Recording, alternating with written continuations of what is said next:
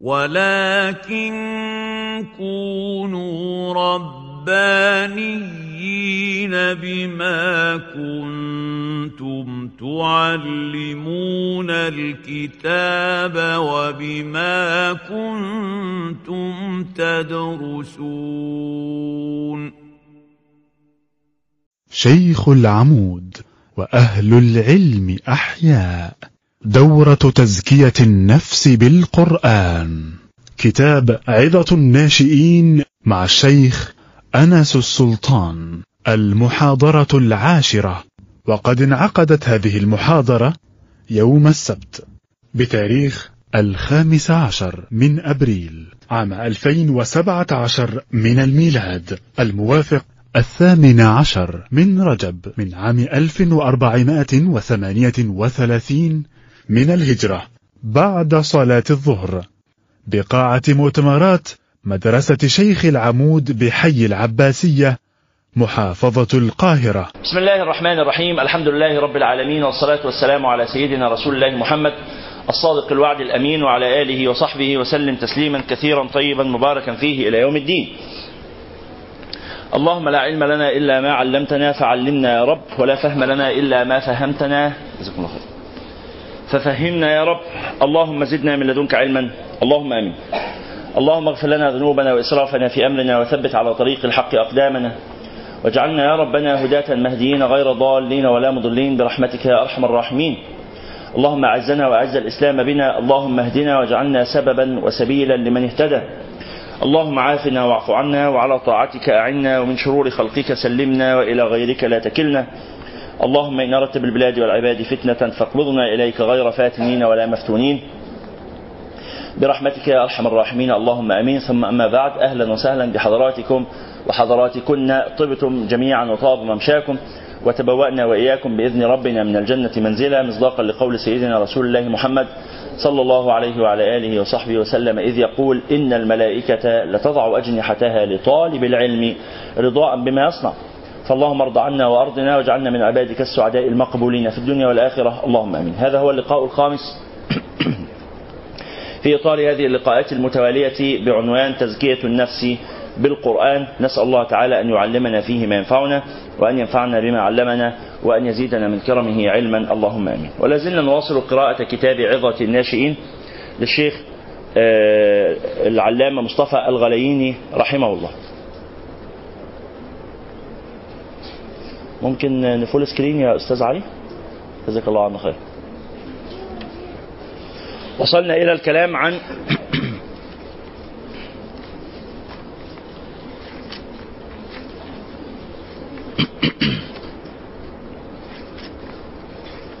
الوطنيه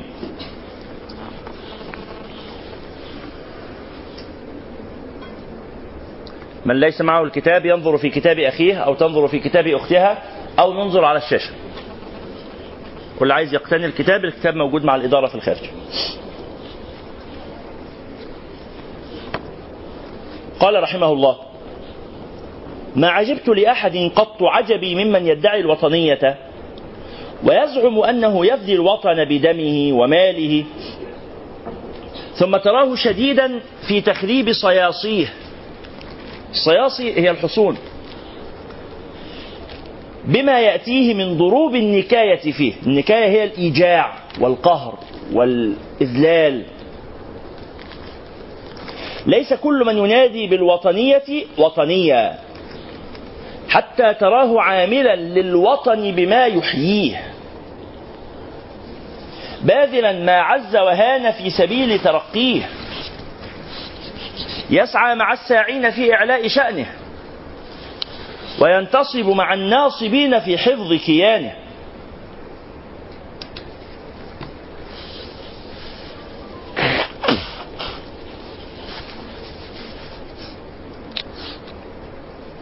أما من يسعى فيما يفت في عضده ويكسر في ساعده فقد بعد ما بينه وبين الوطنية. ولو رفع عقيرته العقيرة عن الصوت. لو قعد يصرخ في التلفزيون يعني عشر سنين. وملأ الأقطار صراخا ونادى في الأمة أن أني من الوطنيين المخلصين فهو ليس من الوطنية في شيء. الوطنية الحق هي حب إصلاح الوطن والسعي في خدمته والوطني كل الوطنيين من يموت ليحيا وطنه ويمرض لتصح أمته. ألا إن للوطن على أبنائه حقوقا؟ فكما لا يكون الابن ابنا حقيقيا حتى يقوم بواجب الأبوة فكذلك ابن الوطن لا يكون ابنا بارا حتى ينهض بأعباء خدمته ويدفع عن حماه المؤذين ويذود عن حياضه المدلسين. ومن هذه الحقوق تكثير سواد المتعلمين؟ المتخلقين بصحيح الأخلاق؟ المغروس في قلوبهم تلك الحكمة المشهورة حب الوطن من الإيمان؟ وذلك لا يكون إلا ببذل المال في سبيل المصالح العامة وإفراغ الوسع في تشييد المدارس. لكن يعمل إيه؟ التعليم في وطن ضايع. شيخ آه، علي جمعة أيام حسني مبارك. قدم دعوة للحكومة. قال لهم إذا كنتم صادقين كان ساعتها مفتي الجمهورية إذا كنتم صادقين في دعوتكم أو في دعواكم التي تدعون أنكم تريدون أن تحاربوا الأمية ففي فكرة بسيطة. العسكري اللي بيدخل الجيش مش متعلم بيدخل كام سنة؟ ثلاث سنين. اللي ما اتعلمش بيدخل ثلاث سنين واللي معاه معهد متوسط بيدخل سنتين واللي مؤهل عالي بيدخل سنة. طيب الإنسان ده اللي داخل أمي لا يستطيع أن يقرأ ولا يكتب وقاعد معاك ثلاث سنين. أنت لو في أول سنة بس منهم اديته حصص يوميا لمدة ساعة في اليوم ساعة واحدة. لتعليم القراءة والكتابة. ولا يتخرج من الجيش إلا بهذا. ولو أتمهم اختصر له الثلاث سنين دول خليهم سنتين وست شهور بس. لو أتم تعلم القراءة والكتابة. ولو ما أتمش خلاص هيكمل المدة الطبيعية بتاعته. هو الفكرة دي لو اتعملت الجنود مش هيتسابقوا جميعا إلى الحرص على تعلم القراءة والكتابة عشان يقللوا مدة الخدمة بتاعتهم عشان يرجعوا لأهاليهم وعشان يشوفوا أشغالهم ويعيشوا حياتهم؟ مش هيحصل كده؟ وهنلاقي إنه هؤلاء الآلاف بل الملايين في بر مصر اللي عدوا على الجيش على مدار تاريخه كان زمانهم دلوقتي كلهم أتقنوا القراءة والكتابة على الأقل المستوى بس اللي يعرفوا يفكوا بيه الخط. واخدين بالكم من المسألة؟ ولا هي الحكومة عايزة هؤلاء الناس على ما هم عليه من الأمية عشان يسهل انقيادهم؟ هو بيقول هو بيسأل.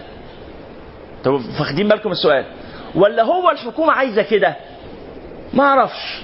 أديني بوجه الدعوة لعل أحدا يأخذ بها. حد أخذ بها؟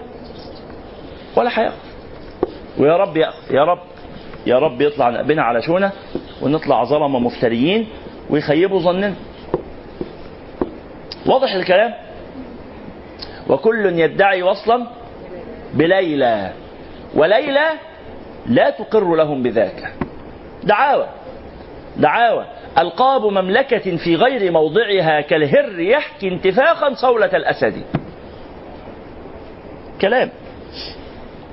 وليس من تحته حقائق. أما الوطني فقال من أفرغ الوسع في تشييد المدارس التي تنفث في روع النابتة روح الوطنية. المدارس. ها؟ واخدين بالكم من معنى المدارس. اللي المفروض هي مكان التربية ومكان التعليم. وتنبت في نفوسهم غراس الفضيلة والعمل الصالح وتهيب بهم لينهضوا متى بلغوا مبلغ الرجولية إلى خدمة هذا الوطن. التعس الذي ضره أبناؤه أكثر مما ضر به أعداؤه. هذه مصيبة وهذه حقيقة. النبي صلى الله عليه وعلى آله وصحبه وسلم دعا الله تعالى ألا يجعل هلاك هذه الأمة على يد عدو من خارجها. فاستجاب الله تعالى له.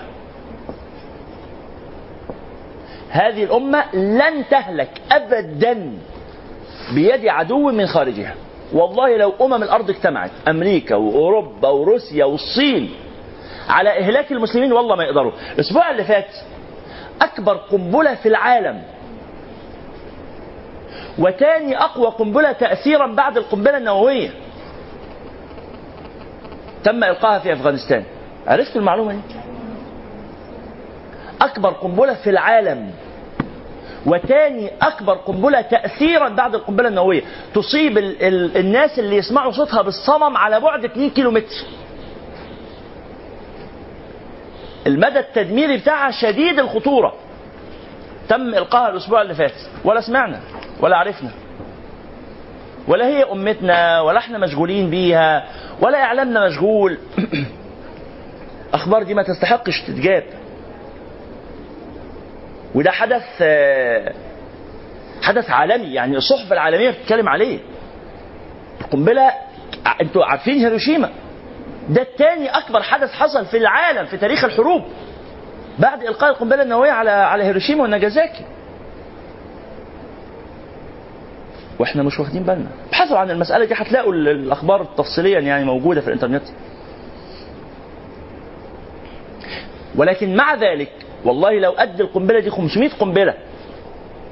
ألقيت على بلاد المسلمين الله سبحانه وتعالى تكفل للنبي صلى الله عليه وعلى آله وصحبه وسلم ألا تهلك هذه الأمة على يد عدو من خارجها.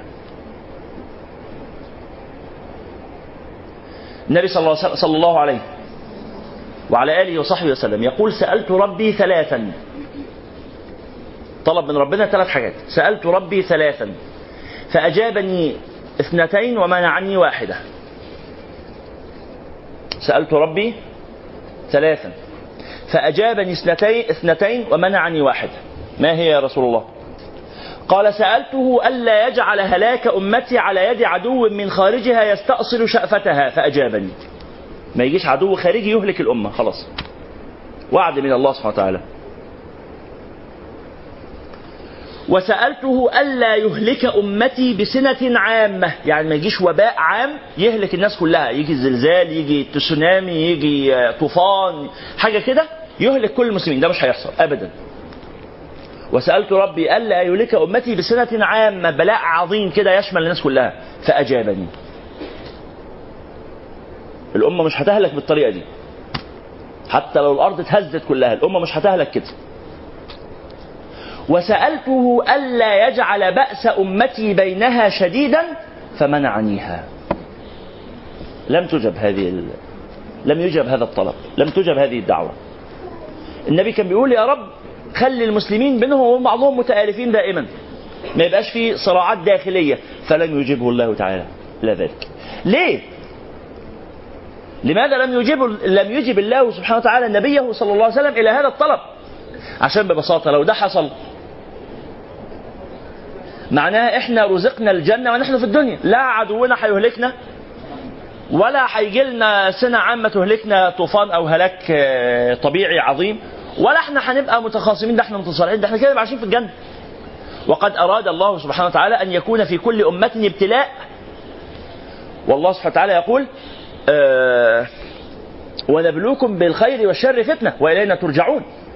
والله سبحانه وتعالى يقول وجعلنا بعضكم لبعض فتنة أتصبرون. فربنا سبحانه وتعالى خلق الخلق فتنة لبعضهم البعض. فتنة لبعضهم البعض. ابتلاء. الرجال فتنة للنساء. والنساء فتنة للرجال.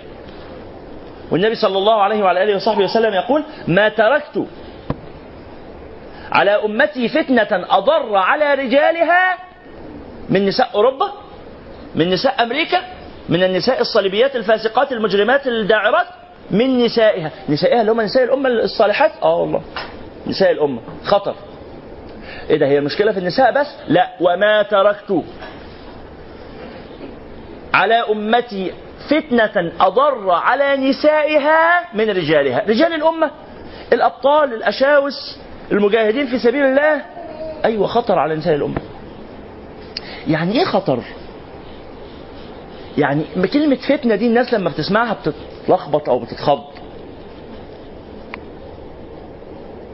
والمرأة فتنة. يعني إيه المرأة فتنة؟ وكذلك الرجل فتنة. وكذلك الدنيا فتنة. فتنة معناها امتحان واختبار. فتنة معناها امتحان واختبار. فالله سبحانه وتعالى يختبرنا. حتى البنوتة الصغيرة جميل الجميلة اللي هناك اللي بتلعب دي اسمها جوري. جوري. أهي جوري دي فتنة. لا خليها تلعب أنا مش مبسوط بصوتها صوتها جميل. واوعي تشعري بالحرج منها لا بالعكس. ده إحنا نكون مبسوطين لما يكون أطفال معانا علشان الأمهات يعني هيعملوا إيه في أطفالهم؟ يعني هيوئدوهم ولا هم الأطفال هيمنعوا أهاليهم من حضور مجالس العلم والخير والذكر؟ لا. فالأمهات اللي معاهم أولاد يجيبوهم يا جماعة ما تشعروش بالحرج. واللي يحس بالحرج من الأطفال في مجلس العلم يبقى غلطان. فلا إحنا مبسوطين بوجودها. ولكن أنا بقول إنه جوري هذه فتنة فتنة لوالديها لأمها ولأبيها فتنة. الله سبحانه وتعالى يقول إنما أموالكم وأولادكم أهم فتنة. فيجي أبويا يقول لي أول ما تولد أنت فتنة. أنا هقتلك عشان اتخلص من الفتنة؟ لا إنما فتنة معناها اختبار. الله تعالى اختبر أبي بي. والعرب تقول الولد مجبنة مبخلة. الولد مجبنة مبخلة يعني الولد سبب لجبن أبيه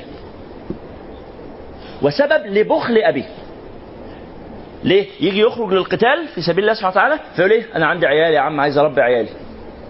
أو تحت كلمة عايز أربي عيالي دي تبرر الجرائم. تبرر الرشوة وتبرر شهادة الزور يبرر السكوت على الباطل يبرر ممالأة الظالمين يبرر كل حاجة تحت كلمة إيه؟ عايز أربي عيالي أنا عندي عيال عايز أربيهم. فالولد مجبنة. مبخله يجي يتصدق وينفق يقول إيه؟ أسيب لهم قرش للزمن. اللي يحتاجوا البيت يحرم على الجامع. فتنة. والله سبحانه وتعالى فتننا. يعني ابتلانا. يعني اختبرنا. الصوت ورا الأخوات. الأخوات ورا لو سمحتوا الصوت.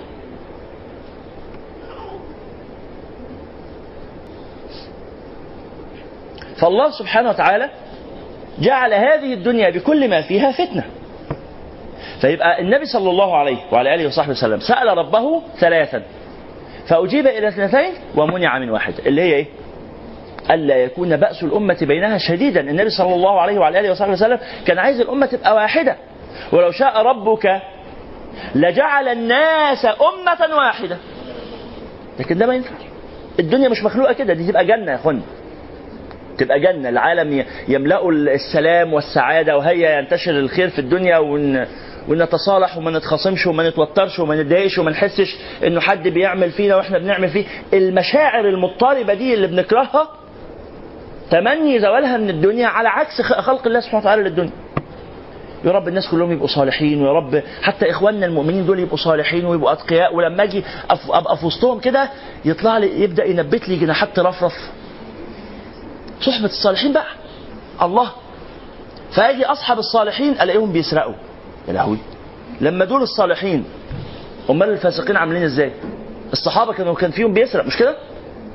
مش كان في من الصحابة بيسرق؟ كان واحد؟ لا ده كان كذا واحد. طب كان في من الصحابة بيزني؟ آه. والعياذ بالله يعني نسال الله السلامه وبيشرب خمره واحد تاني من الصحابه بيشرب خمرة. آه وعلى فكرة الراجل اللي كان بيشرب خمرة ده كان مش مش واحد بس ده كذا حد من الصحابه كانوا بيشربوا خمر بس واحد منهم شارب الخمر وكان من كبار المجاهدين في سبيل الله. كان شديد ال ال ال الاستبسال في القتال وكان شجاع جدا. ومجاهد في سبيل الله يضحي بروحه ونفسه. بس ده وقت الحرب. يجي وقت السلم يقعد يشرب خمر. لدرجة إنه في مرة شرب خمرة في الحرب. إحنا بنحارب الصبح بس بالليل بننام. فقبل ما ندخل ننام أشرب لي كاسين الكلام يبدو بشع يعني أو مستبشع أو مستهجن لما نتكلم عن الصحابة إنه إزاي طب ودول اسمهم صحابة إزاي؟ ما هو الصحابة دول لازم يكونوا إيه؟ أقرب للملائكة كده. مش ملائكة إحنا أنتوا فاهمين المعنى اللي عايز أقوله؟ في انفصال ما بين التنظير والتطبيق، تنظيرنا بيقول إحنا عارفين إن إحنا مش ملائكة وعارفين إن الصحابة مش ملائكة وعارفين إنهم بشر وعارفين إن البشر بيغلطوا. بس لا دي غلطات كتيرة قوي. أيوه عشان بشر. أيوه يعني هو تحت كلمة بشر دي هنبرر كل الغلطات دي؟ ده مش غلطة واحدة ده غلطتين وخمسة وعشرة وخمسين. أه؟ مش بنقول إن إحنا نوافق على الغلط. نقاومه ونحاربه. وإحنا عارفين إنه هيفضل موجود. أنتوا مستوعبين المعنى ده؟ بقاوم البكتيريا بس هل بتوقع والميكروبات والجراثيم بس هل بتوقع؟ أبقى عاقل لو توقعت إن الجراثيم والبكتيريا تنتهي من العالم؟ لا بس أنا عايز بيئة معقمة. أنا الصراحة ما أنا مش مش حمل إن أنا أقابل جراثيم خلاص؟ أقعد في بيتك. مليان جراثيم برضه. طب أقعد فين؟ أقعد في غرفة العمليات؟ آه أقعد في غرفة العمليات. مش معقمة برضه؟ طب أعمل إيه؟ طيب أولع في نفسي. أنا عايز أبقى متطهر. فلما أجي أغسل إيدي بالمية والصابونة أقوم داعك بالفرشة جامد كده في إيدي عشان أطلع الجراثيم فاقشر جلدي. الجراثيم مش تطلع من أنتوا واخدين بالكم؟ ده أنا مجرد ما اغسل ايدي واطلع في الهواء الهواء لوحده كده. هيخلي ايدي يجي عليها جراثيم. اعمل إيه أنا ساعتها؟ تاني مش بقول يبقى ده معناه ان أنا أروح العب بايدي في الزبالة. ها؟ لا ببتعد عن المكان اللي فعلا شكل الجراثيم فيه زايد قوي. لكن لما تبقى عايش في مصر وعايز هوا نظيف ما عندكش الفرصة دي مش متاحة خلاص انت عايش في مصر.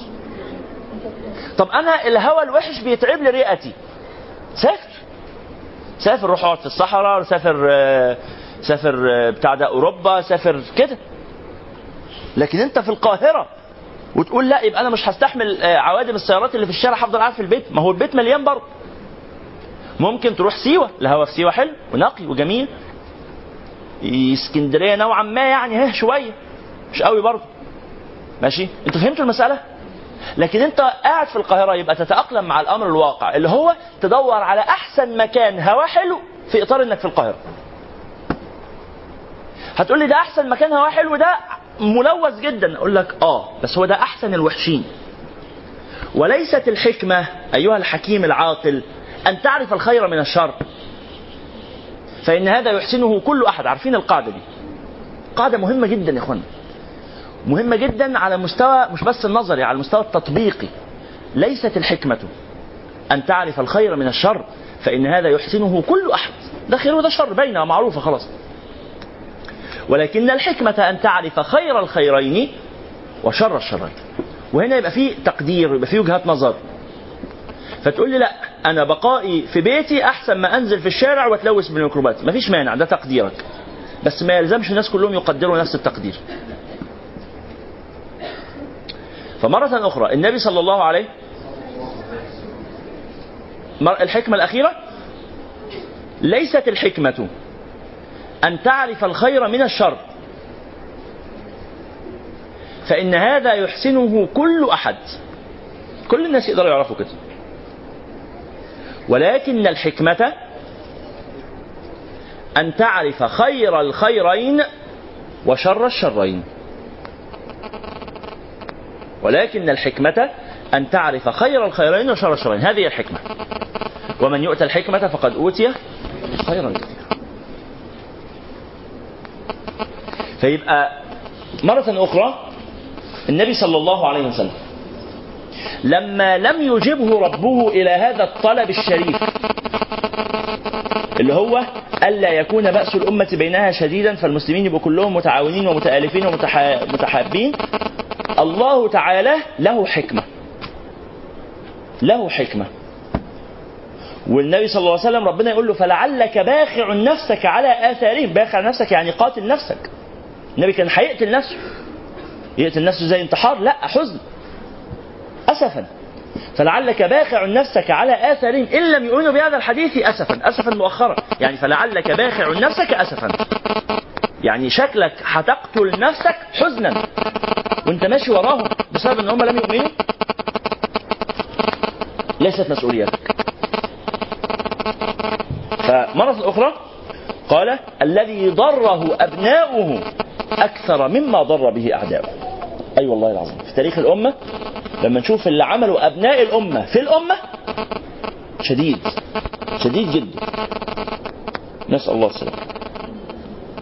وعن هؤلاء النابتين تصدر مقومات الحياة لهذه الأمة التي كادت بسبب خمولها وجمودها تكتب في أسفار الأمم المندرسة. أسفار يعني كتب ومندرسة يعني بائدة وهالكة. متى نشأ هؤلاء التلاميذ الذين يربون تلك التربية الصحيحة؟ ودخلوا معترك الحياة الاجتماعية كان منهم ما لا عين رأت ولا أذن سمعت ولا خطر على قلب بشر. التربية الحق روح الحياة والعلم دم الوطن. ولا تمكننا الحياة السعيدة إلا بهما بالتربية والعلم. فالتربية تدفع إلى السعي والعمل والعلم يرشد إلى طريق السعادة. نحن في حاجة إلى المصانع الوطنية والتجارة الوطنية لتنال البلاد الاستقلال الاقتصادي وتتخلص من نير الحاجة إلى الأجانب. فمن سعى نحو الاستقلال الوطني وتخليصه من مد يده إلى غيره كان الرجل الوطني الذي تنحني أمامه الرؤوس. إجلالا إن لكل نتيجة مقدمات. ومقدمات الاستقلال أنتم عارفين آه، سنة 30 سنة 35 لما الشيخ كتب الكتاب مصر تعاني وكثير أغلب العالم الإسلامي يعاني من الاحتلال والاستعمار الجاثم على صدره. الاحتلال الإنجليزي والاحتلال الفرنسي والاحتلال السويدي والاحتلال النمساوي والاحتلال الإيطالي.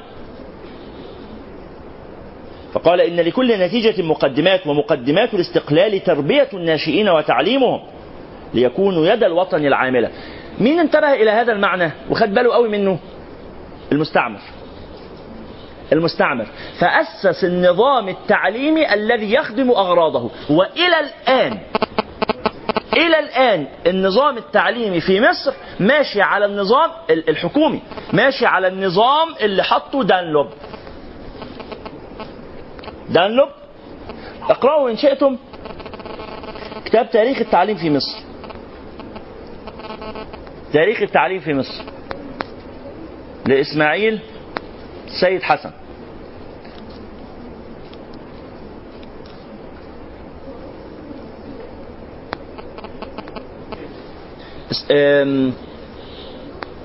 أنا نسيت. إسماعيل السيد حسن أو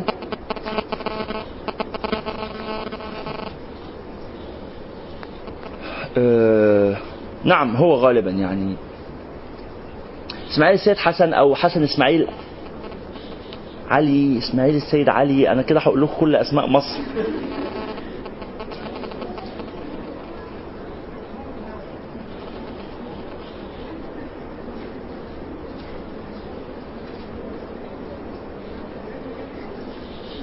طيب يعني على كل حال لغاية أما نشوف اسمه.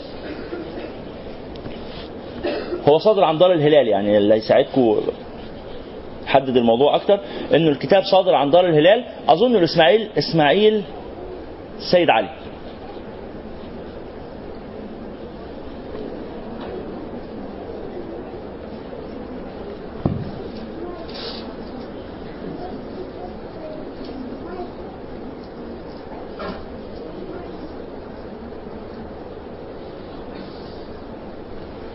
لو حد بس كتب في جوجل كده هيلاقيه. شوفوا لنا علي. خلاص علي هيشوف.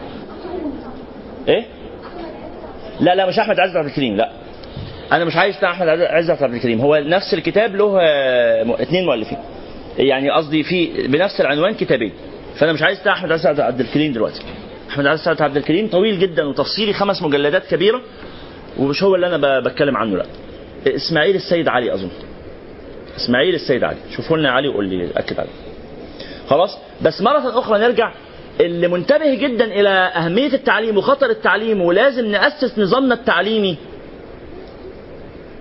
آه، أو اهتم بتأسيس نعم. الصوت صوت واطي حاضر. كان المستعمر الذي أسس في بلاد المسلمين نماذج من التعليم الغربي. اللي يخلي الطالب اللي متخرج منه ثقافته غربية ودماغه غربية وحياته غربية من غير ما ياخد باله. ومن غير ما ينتبه يلاقي نفسه بي بي بيتكلم انجليزي مش قاصد. بيكتب انجليزي مش قاصد. وثقافته فرنساوي مش قاصد. ولما يجي يقاوم ده على كبر ويعي يقول إيه ده أنا أنا إيه اللي حصل فيا ده؟ أنا خدت 5000 قلم على سهوة. أنا بقالي ها؟ سعيد إسماعيل علي بس. الدكتور السعيد السعيد إسماعيل علي. ها؟ كتاب جيد وشار يعني مختصر جدا هو عارض كده بسرعة لتاريخ التعليم.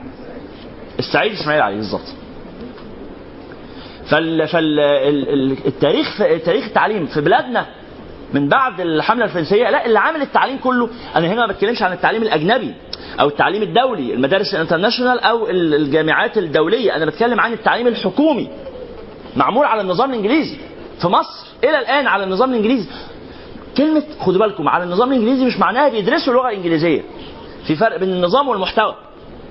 نظام التعليم في مصر إنجليزي لكن المحتوى اللي بيدرس في المدارس الحكومية حاجة وفي المدارس ال international حاجة تانية الفرق مش كبير قوي يعني الدنيا محصلة بعضها.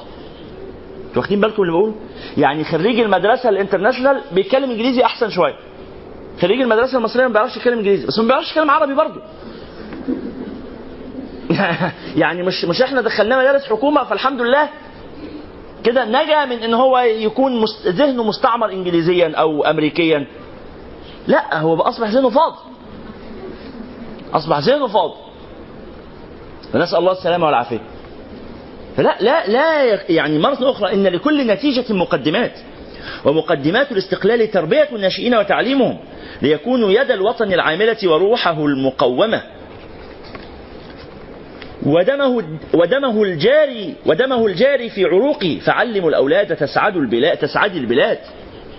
فعلموا الأولاد تسعد البلاد. حب الوطن ملكة من ملكات النفس. لا ينكرها إلا الأفاكون الكذبة يعني. أو الواهمون. وإنما يصادف النفس عن هذا الحب فساد في التربية. يا أخوانا مسألة حب الوطن دي مسألة آه، غصب عن الإنسان. طبيعية آه، آه، زي الماء والهواء كده. انت بتتنفس فغصب عنك هتكون بتحب وطنك. بس وطنك مش اللي بيقولوا لك عليه إن هو وطنك. أنا وطني مدينة نصر. ده اللي أنا بنتمي إليه. وطني هو المعهد الابتدائي الأزهري. ده وطني. فهمتوا المقصود؟ وطني هو الجبل اللي جنب البيت اللي كنت بتسلقه وأنا صغير وأطلع ألعب مع أصحابي فوق كورة. هو ده وطني. فييجوا بقى يقولوا لي لأ. انت وطنك يعلموني في المدارس إن وطنك أكبر من كده شوية انت بتنتمي لمحافظة اسمها القاهرة أو انت إسماعيلاوي أو انت بورسعيدي أو انت إسكندراني ويبدأوا يعملوا فريق رياضي يساعدني على تنمية شعوري الوطني فيعملوا فريق إيه؟ الاتحاد السكندري وفريق المصري أنتوا فاهمين المسألة دي؟ ويعملوا لي علم خاص بمحافظتي. ونشيد خاص بمحافظتي ويوم قومي خاص بمحافظتي أو منتمي للمحافظه وثقافة المحافظة وطريقة المحافظة والمحافظات اللي فيها انتماء حقيقي عارفين الكلام ده كله عارفين علم المحافظة. إحنا طبعا في القاهرة ما نعتبرش لينا محافظة. القاهرة محافظة من لا محافظة له. ليه؟ لأنها لما ما فيش حد أساسا من القاهرة إلا أقل القليل. فاهمين المسألة؟ يعني اللي قاعدين كلنا هنا إحنا كلنا هو قاعدين في القاهرة ويمكن أغلبنا ساكن في القاهرة. بس أصولنا أصولنا يعني ده أبونا جدنا كده مش من القاهرة. الأغلب طبعا مش الكل. ممكن يكون أنا اتولدت هنا وأبويا كمان اتولد هنا. بس جدي منين؟ جدي جاي من الصعيد جدي جاي من الاسكندريه جدي جاي جدي جاي من الدلتا ايا مكان فالشاهد فيعلموني الانتماء للمحافظة وبعدين يعلموني الانتماء للدولة. يقول لي ادي الحدود دي مليون كيلو متر مربع أهو كده كده كده تنتمي للمكان ده. وبعدين يعلموني الانتماء للأمة العربية. فيعلموني أسماء الدول العربية أهي وأدي جامعة الدول العربية و- ولما يجي بقى يوم جامعة الدول ده لما تجتمع يقوم يبقى مؤتمر عالمي والتلفزيون يشتغل والناس كلها تقعد في القهوة تتفرج على. بيعملوا إيه؟ على الماتش. الناس كلها تقعد في القهوه تتفرج على الماتش. لا يتفرجوا على ال- المؤتمر العربي. كان في وقت من الأوقات لما كان الدولة مهتمة بتربية الناس على الانتماء ال- القومي. أنتوا واخدين بالكم من المسألة؟ يعني في وقت ما كانوا بيغنوا للقوميه قوميتنا اللي بنحميها ونيجي ما أعرفش إيه الوف حواليها و... ده كان مين؟ شادية يمكن الله يرحمها. الله يديها الصحة. شادية؟ آه الله يديها الصحة. بس لا كان مش شادية اللي بتقول كده يمكن سميرة أحمد. الأغنية بتاعت الأوبريت بتاع فايزة كامل. فايدة كامل. فايزة ولا فايدة؟ فايزة. معلش أنا ثقافتي مش قويه آه الأوبريت بتاع وطن يا حبيبي الوطن الأكبر. يوم ورا يوم أمجاده بتكبر وانتصاراته مالية حياته ووطني بيكبر وبيتقهقر. إلى آخره. ال- ال- البتاعة دي الأوبريت ده معمول في إطار إيه؟ تغذية الشعور القومي. الانتماء للأمة العربية وساعتها كان فعلا الناس أنتوا فاهمين اللي عايز أقوله؟ يا اخوانا الجماهير عادت الجماهير كده إن هي بتردد الموجة الشايعه هو الموضة طالعة إيه؟ الموضة طالعة مصر. تبقى مصر. تحيا مصر ثلاث مرات. طب الموضة اتغيرت وأصبحت الأمة العربية تبقى الأمة العربية. طب اتغيرت بقية إفريقيا؟ يبقى إفريقيا. طب فهمتوا الموضوع؟ عاده الناس كده. ناس ملهاش ملة قوي. إلا المثقفين. واللي سيدنا علي قال كده. قال الناس ثلاثة. فعالم رباني ومتعلم على سبيل النجاة وهمل. رعاع. أتباع كل ناعق يميلون حيث مالت الريح. ها؟ معاهم معاهم عليهم عليهم. فالموضة لما تطلع انتماء مثلا لما تبقى الجزائر عدو في وقت من الأوقات بسبب ماتش الكورة يبقى لا نعمل أغاني ولا فيكم بقى فاكر ال- ال- المسألة دي؟ وتنزل أغاني والفنانين يطلعوا لا إلا مصر وبتاع و... ويبقى الجزائر عدو ويستمر العداء سنين طويله إلى الآن إلى الآن مشكلة كبيرة دبلوماسية ما بين مصر والجزائر بسبب الماتش. مقولة سيدنا علي الناس ثلاثة. مقولة خطيرة جدا جدا. وقلناها كتير لأهميتها وخطورتها. الناس ثلاثة فعالم رباني ومتعلم على سبيل النجاة. ومتعلم على سبيل النجاة. وهمل رعاع أتباع كل ناعق. أرجو نحفظها. وهمل رعاع أتباع الرعاع دي مش شتيمة. هو مش بيشتمهم. هو بيشبههم بالحيوانات اللي بترعى. يعني وربنا قال كده إنهم إلا كالأنعام بل هم أضل. ده وصف حالهم. أتباع كل ناعق. اللي يزعق يمشي وراه. أتباع كل ناعق. يميلون حيث مالت الريح. يميلون مطرح ما الريح ما تودي الريح ما تودي الريح ما تودي. أنا ماشي ماشي ماشي ماشي ولا بيد. يميلون حيث مالت الريح. أهو كده. صح ولا إيه؟ لم يستضيئوا بنور العلم. ما فيش دماغه مش منورة. لم يستضيئوا بنور العلم ولم يركنوا إلى ركن وثيق. أدي بقية العبارة. لم يستضيئوا وأرجو فعلا نحفظ العبارة دي ونلتفت لمعانيها الخطيرة. لم يستضيئوا بنور العلم ولم يركنوا إلى ركن وثيق الركن الوثيق جبل كده في وسط ما التيار رايح يمين رايح شمال هو ماسك في الجبل ثابت.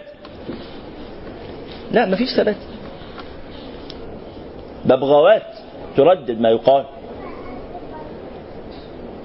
في وقت من الأوقات يبقى الأزهر رمز الأمة شرف الأمة ورمز الوسطية والأزهر في مصر من قبل الإسلام. ويحيى الأزهر.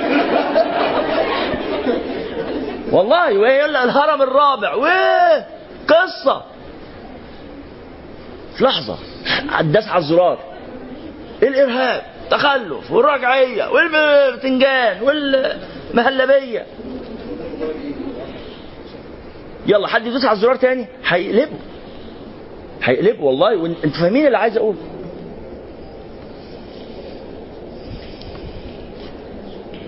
وهام الرعاع أتباع كل ناعق. فحب الوطن ده ملكة. وطبيعه حاضر لحظة. حب الوطن طبيعة. أنا غصب عني وأنا صغير وطني هو إيه؟ وطني هو بيتي. وطني هو حضن أمي. وطني هو وطني هو آآ آآ آآ الشارع اللي حواليا. يكبر فيبقى المحافظة يكبر فيبقى الدولة يكبر فيبقى يعني تخيل كده لو إحنا كنا اتولدنا الدولة بتاعتنا تشمل مصر وليبيا. مصر وليبيا دولة واحدة. فليبيا أحد المحافظات. فاهمين المسألة؟ يعني بدل ما هي مصر مصر مثلا كام محافظة؟ 26 وليبيا مثلا 28 محافظة في مصر وليبيا 30 محافظة. لو مصر كانت 68 محافظة أو 58 محافظة كان هيبقى إيه الوضع؟ كنا هننتمي لهذا الوطن المقدس اللي اسمه مصر وليبيا. يعني مصر ليبيا بقى مصر ليبيا أو حاجة كده. مصر ليبيا.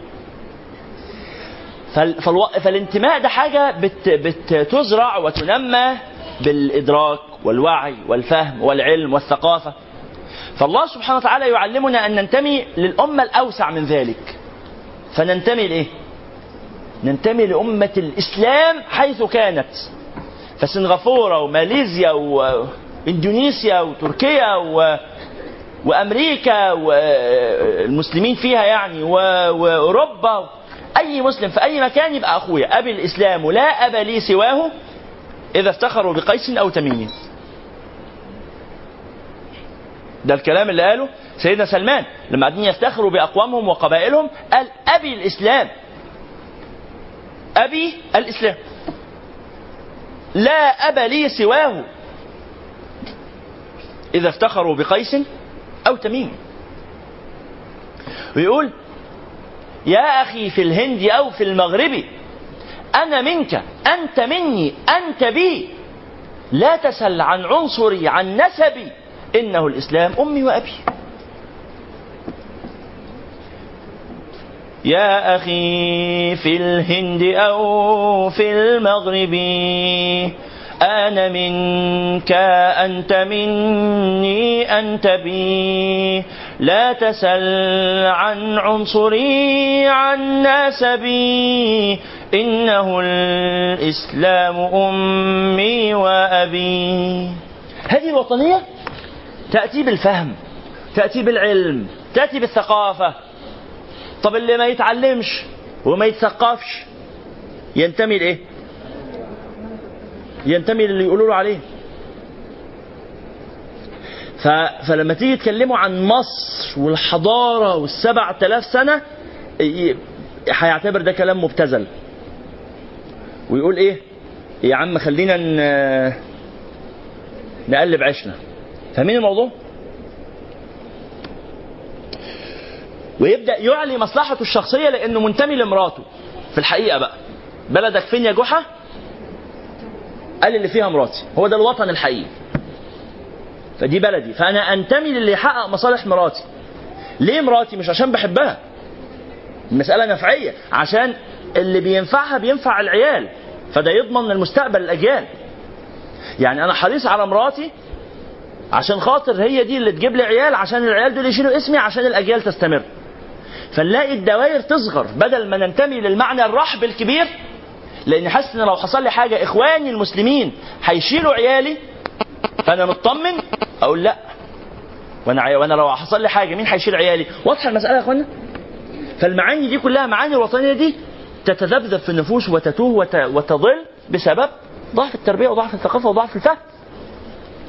والثقافة هنا ما نقصدش فيها المدارس والتعليم والكتب إنما الثقافة الإطار العام الحاكم لكل المعلومات. وكل الأفكار وكل المشاعر التلفزيون والسينما والاعلام وكل حاجة دي اسمها ثقافة.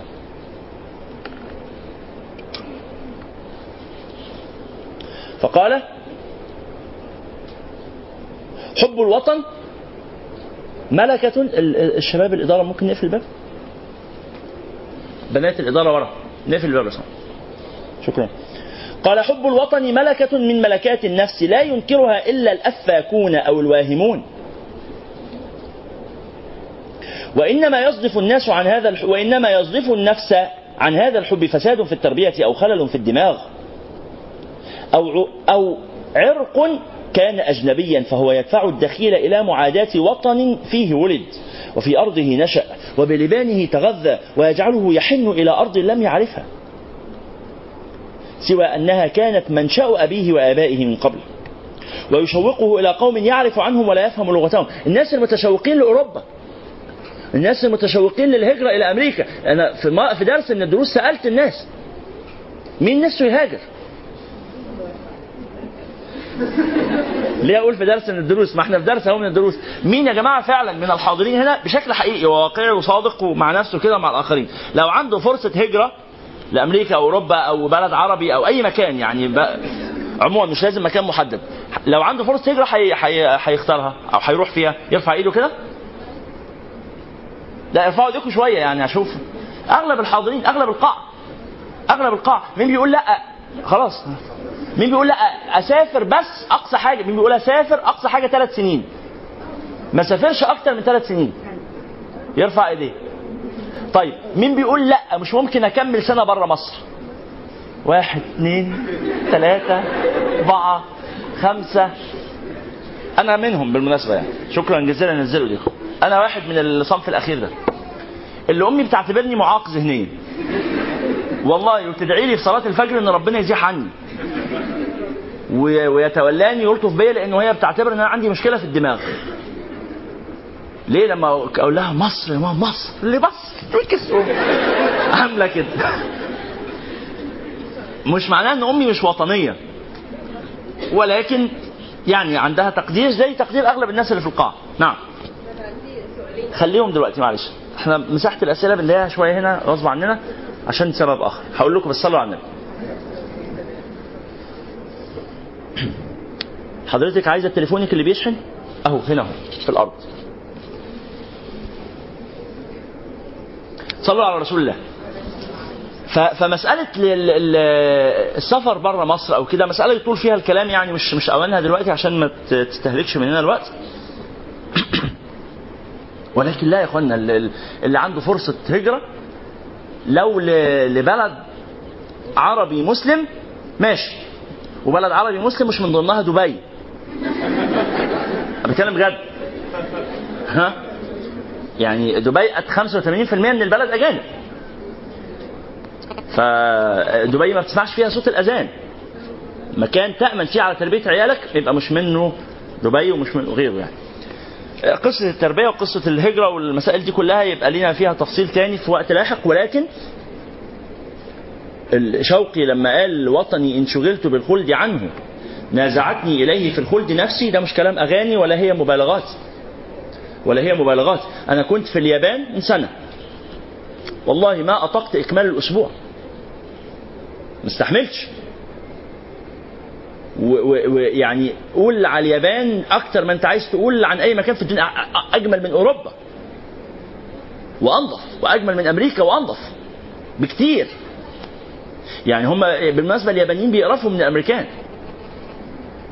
وفي في عداء قديم يعني ما بينهم على المستوى الثقافي والنفسي والبتاع بس الشاهد إنه لا أنا هناك النظام مبالغ فيه حاجة تطهقك نظافة ورقي وبتاع فما تستحملش أنت الكلام ده. والله يعني حاجة المواعيد عاملة كده وبتاع ولازم الناس كلها تيجي في ميعادها بالثانية. وتمشوا ماشيين في الشارع ثابتين كده وكل واحد ماشي في مساره وما تعديش الشارع غير لما تبقى الإشارة ما أعرفش إيه. شارع فاضي. شارع فاضي. تقف طالما في إشارة تقف. أنا في مرة عد... كسرت الإشارة على رجلي عديت الشارع. الشارع ما فيهوش بني آدم. ما فيهوش عربية ما فيهوش أي حاجة خالص. الساعة 2 بالليل والبلد فاضية. فأنا واقف وفي الثلاثه واقفين في في الإشارة. فأنا مش شايف مبرر اللي هم بيعملوه الحقيقة. خالص يعني مفيش أي منطق في الموضوع. والشارع طويل ومفيش أي ملف. هو باين. والسرعة في اليابان سرعة العربيات السرعة القصوى 40 كيلو. داخل المدينة السرعة داخل المدينة 40 كيلو. مش ممكن تتجاوز 40 كيلو ف 40 كيلو دي يعني ده مش ممكن يعني. السرعة في ال highway 60 كيلو. إلا في أوقات معينة من اليوم بينوروا إشارة معينة كده في الطريق يقول لك مسموح لك إنك تعلي السرعة فتعلي لغاية 80 كيلو. ده السرعة في ال highway في السفر. أنا كنت قاعد جنب الراجل السواق هتشال يا حبيبي يا عم طريق فاضي. طريق فاضي. أنا بسوق على 180 فأنا قاعد أغلي. و... مش مش شايف مر قاعدين في الأتوبيس قمت في مرة إحنا في الأتوبيس إحنا كنا 10 والأتوبيس ساعه 28 فرد. فإحنا 10 فالاتوبيس فاضي. فكل واحد قاعد بقى إيه فرد نفسه على الكرسيين وبتاع. وبعدين قمت أجيب حاجة من صاحب اللي السواق هدى وركن على جنب. فأنا مش فاهم. فالمترجم قال لي السواق بيقول لك اقعد لأن ده خطر. هو ماشي على الستين خطر إيه؟ ده أنت ما شفتش إحنا في مصر متعلقين على الأتوبيس من بره وهو ماشي على 120 قال له اقعد خطر لازم تقعد وتشد الحزام في الأتوبيس. تقعد وتشد الحزام. يا عم ما تبقاش مبالغ فيه كده. فنظام يعني لا لا يطاق يعني. صلوا على رسول الله. طبعا مش هو ده السبب اللي يخليك ما تستحملش العيش هناك إنما فكرة فكرة قالها الباشمهندس أيمن يعني صديقي بيقول بلد ما بتصليش على النبي. ودي حقيقة. يعني إنه فعلا الصوت حاضر حاضر الصوت بي- بيروح معلش. فكرة بلد ما بتصليش على النبي صلى الله عليه وسلم. واحد صديقي كان بيحفظ معايا قرآن أمريكي. قال لي أنتوا هنا في نعمة هو من آه، من تكساس؟ ومتجوز جه مصر واتجوز من مصر واتجوز آه، واحدة السعودية من اسيوط وكان دايما يضحك معايا كده ويقول لي أنا أمريكي من تكساس متزوج صعيدية من اسيوط وطبعا خلفوا ولد هجين كده غريب ما بقتش فاهم له يعني. الراجل حلو قوي ما شاء الله يعني سمته وشكله وشعره وح... المرأة منتقبة ما شفتهاش بس يعني الله المستعان على كل حال. آخر في إطار يعني الجمال المصري يعني اللي هو الخلاب طبعا. فالشاهد صلوا على سيدنا رسول الله. فصاحبي ده كان يقول كلمة. يقول أنتوا في مصر في نعمة. فهقول له إيه؟ قال لي أنتوا كل حاجة حواليكم تذكر بالله. حتى الشحات لما يجي يشحت يقول لك والنبي حاجة لله. حسنة لله. أنت ممكن ما تديلوش. بس على الأقل هتقول لا إله إلا الله أو هتذكر الله أو لما يقول لك عشان خاطر النبي أو النبي أو حاجة هتصلي على رسول الله صلى الله عليه وسلم. بيقول لو بس ده حواليكم إنك في وقت الأذان تسمع صوت الأذان خمس مرات في اليوم. والله ده معنى فعلا بيفتقد يا إخوانا. معنى شريف. فالله المستعان. هذا ليس معناه طبعا الايه القبول بالضرر الحاصل أو يعني طبعا فاهمين الفرق بين المساحات يعني. فمرة أخرى قال الشيخ طيب مرة أخرى الناس اللي بتشتاق وبتنتمي وبيبقى نفسها تسافر إلى دول لم تذهب إليها من قبل ده بيجي منين؟ بيجي من خلال الثقافة من خلال الصور ومن خلال الأفلام ومن خلال فيبقى منت... نفسه يروح أمريكا نفسه يسافر باريس نفسه لندن نفسه يروح فيينا قال ولا تجمعه بهم جامعة سوى أنه كان منهم ويا ليت من كان مثله يكتفي بذلك الحنين فلا يسعى لانتقاص وطن آواه ونصره. بعد أن لفظت آباءه بلادهم لفظ النواة ولا يعمل لإحباط كل مسعى يسعى لإنهاضه فإليك النشأ الكريم. تبسط يد الرجاء فانهض رعاك الله للعلم وتخلق بأخلاق أسلافك فإن الوطن يناديك إني لك من المنتظرين. واحذر أولئك الدساسين وتيقظ لحبائلهم وتنبه لشرورهم. فهم داء وطنك العضال والسم القتال. وما وما نهك الوطن نهك يعني أنهك أضعف. وما نهك الوطن من قبل وما يعمل على إضعافه من بعد إلا هؤلاء المجرمون فإنهم أعدى الأعداء وأدوى الأدواء. فكن عليهم الخطب النازل والداء القاتل والموت الزؤام والعين التي لا تنام وإياك أن يطيب لك المقام قبل أن تريش السهام. وتقف بالمرصاد لأهل الفساد فحقق الأمل يحيا بك الوطن. ثم تحدث عن الحرية.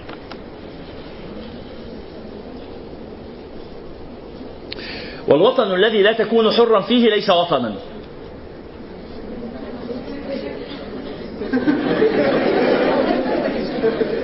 تفهموا الحاجات بشكل شخصي. أنا أقصد يعني في بيتك لو أنت مش حر في بيتك يبقى بس برضه أنت مش حر في بيتك يعني. الله المستعان. لا طبعا. الوطن الذي لا تكون حرا فيه ليس وطنا. ولذلك يقولوا يا اخوانا إن الطغاة إن الطغاة شرط الغزاة. أرجو نكتب هذه العبارة الخطيرة. إن الطغاة شرط الغزاة. ما معنى الطغاة شرط الغزاة؟ يعني الغازي الذي يسهل دخول الغازي إلى الوطن هو الطاغية. إزاي؟ بما يميته في نفوس الناس من الانتماء إلى هذا الوطن ومحاولة الدفاع عنه. أنت لو شايف واحد بيسرق البلد يجي لك إحساس إيه؟ أنا مالي يا عم يولعوا كلهم في بعض. بلدهم. مش كده ولا إيه؟ بلدهم أنا مالي. ليه؟ لأنك تشعر إنك لو حاولت تدافع أنت ممكن تبقى أنت المتهم. حميها حراميها. لو أنت حاولت تدافع تبقى أنت لص يا اخوانا طب ده أنا المدافع. إيه اللي يخلي الإنسان حاسس بالكرامة في مكانه وفي بلده؟ انه رأيه مسموع. انه رأيه محترم. فلما يبقى المسألة كده انتمي إلى هذا الوطن أم لما حد يهدد مصالحه أنا أشعر إن هو بيهدد مصالحي. لكن دلوقتي لو حد بيهدد مصالح مصر هحس إنه بيهدد مصالحي؟ بيهدد مصالح الحكومة. أنا دي حاجة ما تخصنيش. طبعا أنا ده هنا اللي بقوله ده شعور غصب عني. طبعا ينبغي أن أنتبه إنه لا اللي بيهدد مصر هو في الحقيقة مش بيهدد الحكومة هو في الحقيقة بيهددنا إحنا. اللي بيهدد مصالح مصر هو في الم... واقع الأمر إنه بيهددنا بس إحنا مش مش حاسين بده. ليه مش حاسين بده؟ الموضوع ما يخصناش. وبالتالي فلو واحد قاعد في الأتوبيس بيكتب على ال- على الكراسي أو بيقطع الكراسي ده بيسرقني. يعني كأنه بيعمل كده في بيتي. بس هو لو حد بيعمل كده في الانتريه في البيت هزعق له أو هنهره أو همنعه صح؟ لو حد بيعمل كده في الأتوبيس. أنا مالي. مش بس كده ده أنت لو حاولت تقاومه لو حاولت تقاوم اللي بيخرب آه، الأتوبيس هيعمل لك إيه؟ هيعارضك ويشتمك وينهرك وممكن تلاقي بقية الناس يقول لك ما تخليك في حالك يا عم. مش كده؟ نفس الكلام قولوا عن المترو ونفس الكلام قولوا عن أي مكان. اللي ماشي في الطريق يرمي زبالة في الطريق. كأنه جه عندك تحت البيت كده وقام رامي آه، رامي زبالة في مدخل العمارة. انت لو حصل ده ورمى في مدخل العمارة هتعمل إيه؟ تغضب وتجيبه وتتخانق معاه إيه يا عم وانت؟ لكن لما يرمي في الشارع الشارع ده مش بتاع حد. أنتوا فاهمين هذه المسألة؟ لما يبقى المكان محترم وأهله حاسين إن هو مكانهم عارفين الكلام ده يحصل فين؟ يحصل في الكومباوند. دلوقتي الناس اللي يسكنوا في في كومباوند لو حاجة غلط حصلت جو- جوه الكومباوند يحس كأنها حصلت جوه بيته. ليه؟ يا ترى ده حصل ليه؟ لأنه منتمي للكومباوند لأنه اللي بيقوله لإدارة الكومباوند بيتسمع رأيه فيه. بيقول لهم كذا يحصل وكذا ما يحصلش وفي اجتماعات وفي انتخابات وفي حاجة. الإدارة حريصة على طلب رضاه لأنه لو في الآخر ما رضيش عنهم هيبيع البتاع ده ويقول عنهم سمعه وحشة ويسيبهم ويمشي.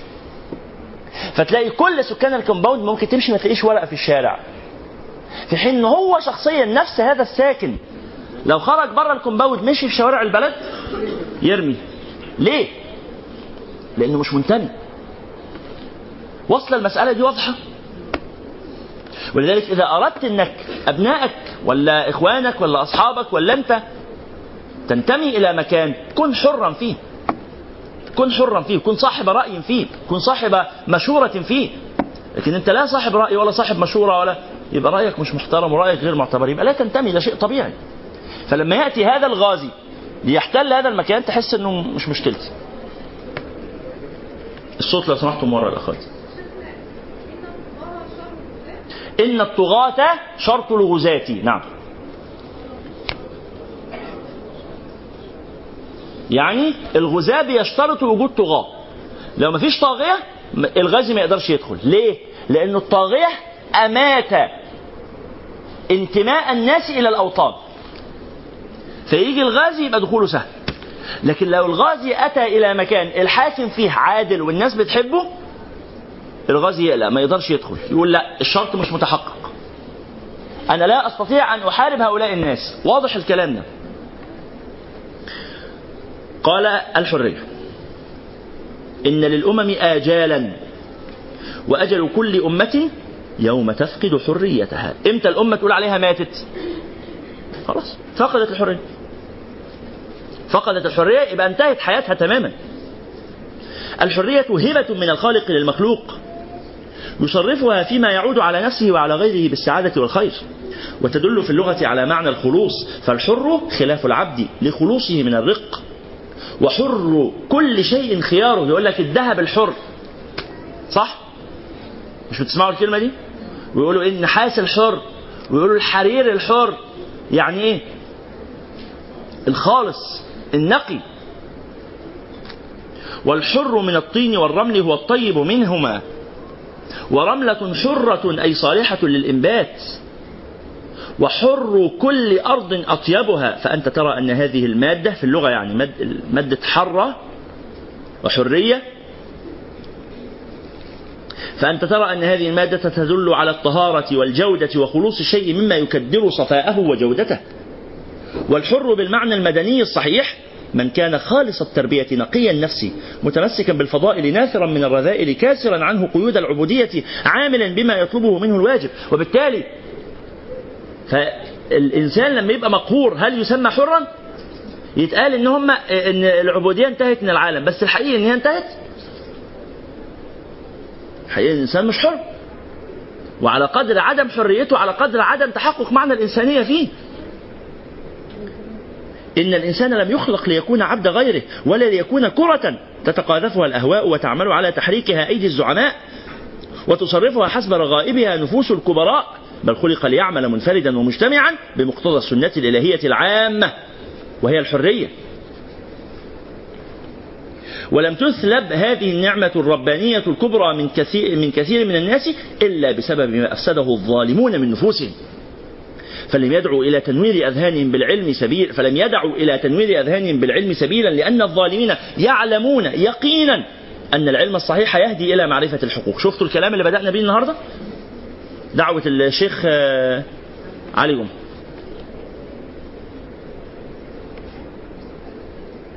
لأن الظالمون يعلمون يقينا أن العلم الصحيح يهدي إلى معرفة الحقوق فهو الشرارة التي توقد في النفوس الهمم وتربأ بالعاقل أن يكون آلة تديرها المحركات الاستبدادية. وقد قال عمر بن الخطاب لعمرو بن العاص يوم ضرب ولده القبطي يوم ضرب ولده القبطي متى استعبدتم الناس وقد ولدتهم أمهاتهم أحرارا؟ ألا إن الحر لا يكون حرا إلا إذا تهذبت نفسه ونمت فيه ملكة الإرادة وحظي من العلم الصحيح بحظ غير قليل ثم أقدم على تحرير نفسه. من رب من ربق من يملكها بالقوة والجبروت فلم فمن لم يكن كذلك فقد شسعت بينه وبين الحرية المساوف. يعني أصبحت مسافة شاسعة بعيدة جدا بينه وبين الحرية لأنه لم يهذب نفسه ولم ينقيها عمن يسيطر عليها. وشر العبودية عبودية العقول يا إخوان. شر العبودية عبودية العقول إنه الإنسان يسيطر على عقلي. السيطرة على الأجسام أمرها هين. حبسني ربط إيدي كتفني حطني في أوضة وقفل عليا بالمفتاح. ده كل ده أنا هنا لم أفقد حريتي. فقدتها جزئيا. لكن دماغي حر. الخطر الأكبر من ذلك إن هو يغير لي دماغي. تعرفون ما يسمى بغسيل الدماغ؟ تخيل معايا كده. لو أن عدو من الأعداء جاب اتنين. اتنين خصوم. الأولاني حبسه. في سجن أو في حاجة والتاني ما حبسوش. وإنما جعله مخالطا للحشية والخدم بتوع الملك حتى أصبح مثلهم. والموضوع ده استمر لمدة عشر سنين. بعد عشر سنين تم إطلاق الرجلين رجعوهم مكانهم. مين فيهم اللي الحاكم انتصر عليه انتصار أكبر. الذي أصبح من الحاشية الذي أصبح مثله. التاني اللي اتحبس جسمه اتحبس عشر سنين وخرج لسه روحه حية. لسه معترض لسه ثائر لسه غاضب لسه هيكمل القتال ضد هؤلاء الأعداء. لكن اللي روحه ونفسه اتغيرت خلاص مات.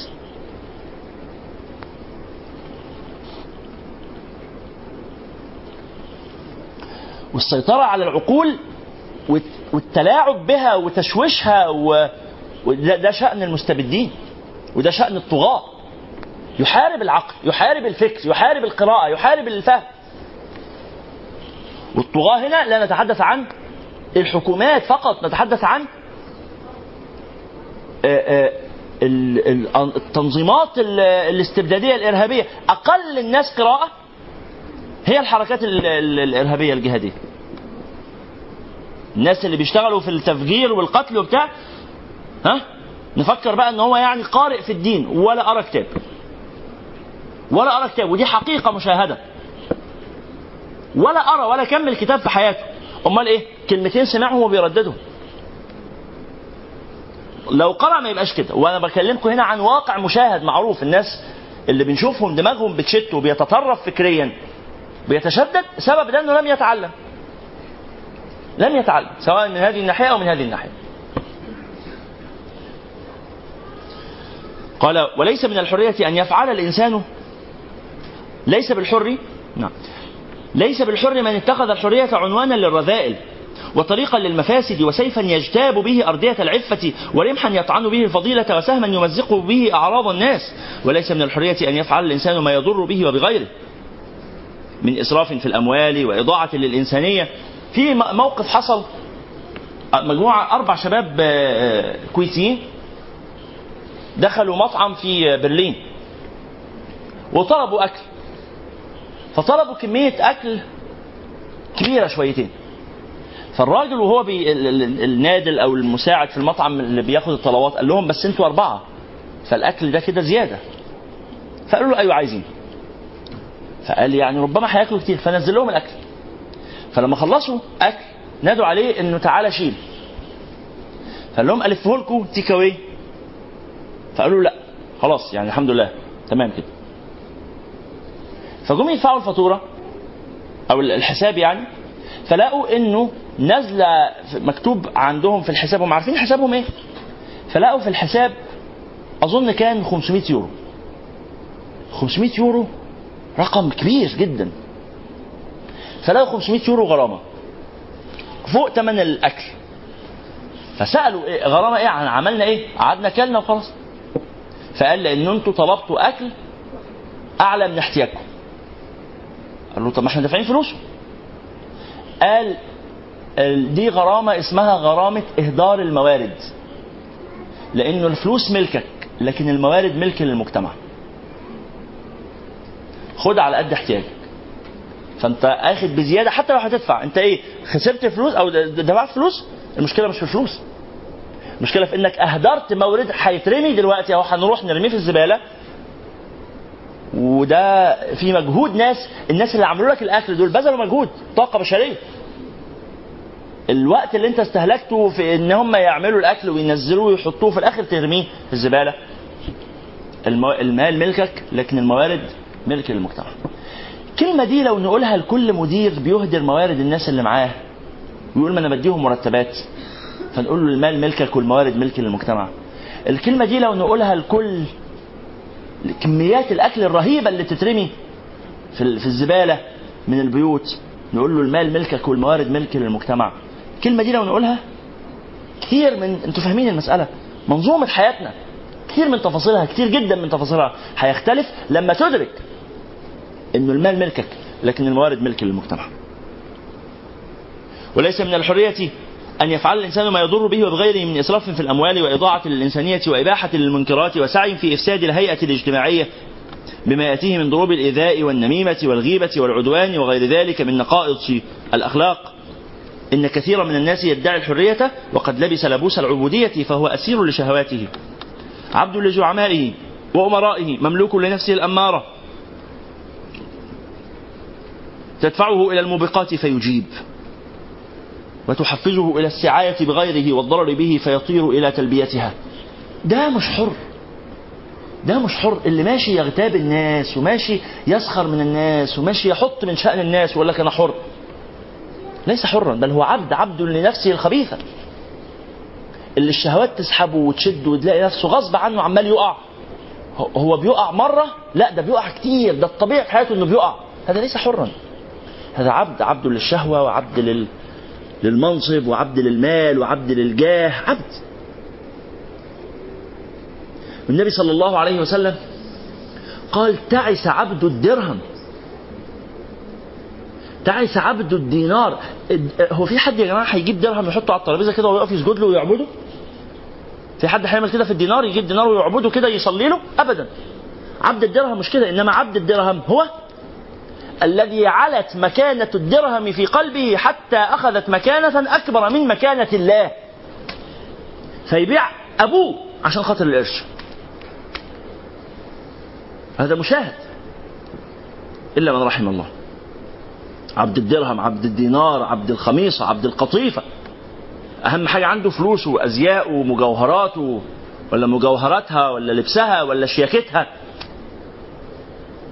فلو حد يعني لو خرجت في الشارع بس ال يعني ال- السمت العام كده في أي خلل بسيط تحس بارتباك واكتئاب لأنه ما عندهاش أفضل لبس ولأنه ما لهاش أفضل شكل. إيه ده؟ ده ده هو ده عبد القطيفه عبد القطيفه القطيفه يعني القماشة. أصبحت قيمته في الحياة لبس بي لبس بيلبسه قماشة بيلبسها. هذا ليس حرا.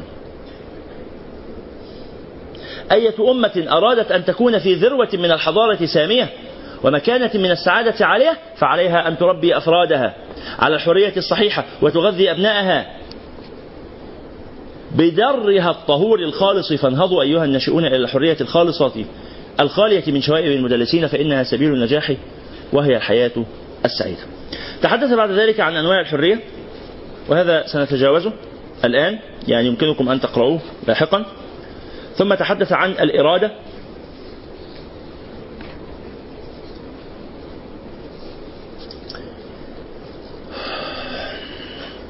وهذا سنقرأه الآن.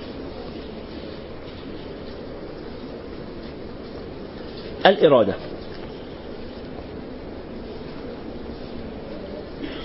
ما رأيت أحدا جزم إرادته على أمر إلا كان. ولا عزم شيئا إلا وصل إليه. تكييف؟ تكييف عالي يا جماعة كلنا متضايقين منه. مين حابب التكييف يتقفل؟ طيب الإدارة الكريمة ممكن آه، ربع ساعة من دلوقتي وتقفلوا التكييف لأنه أغلب الناس عايزينه. أغلب الناس عايزينه. فهنقفله حاضر بس بعد شوية عشان مش كل الناس تبقى متضايقة يعني.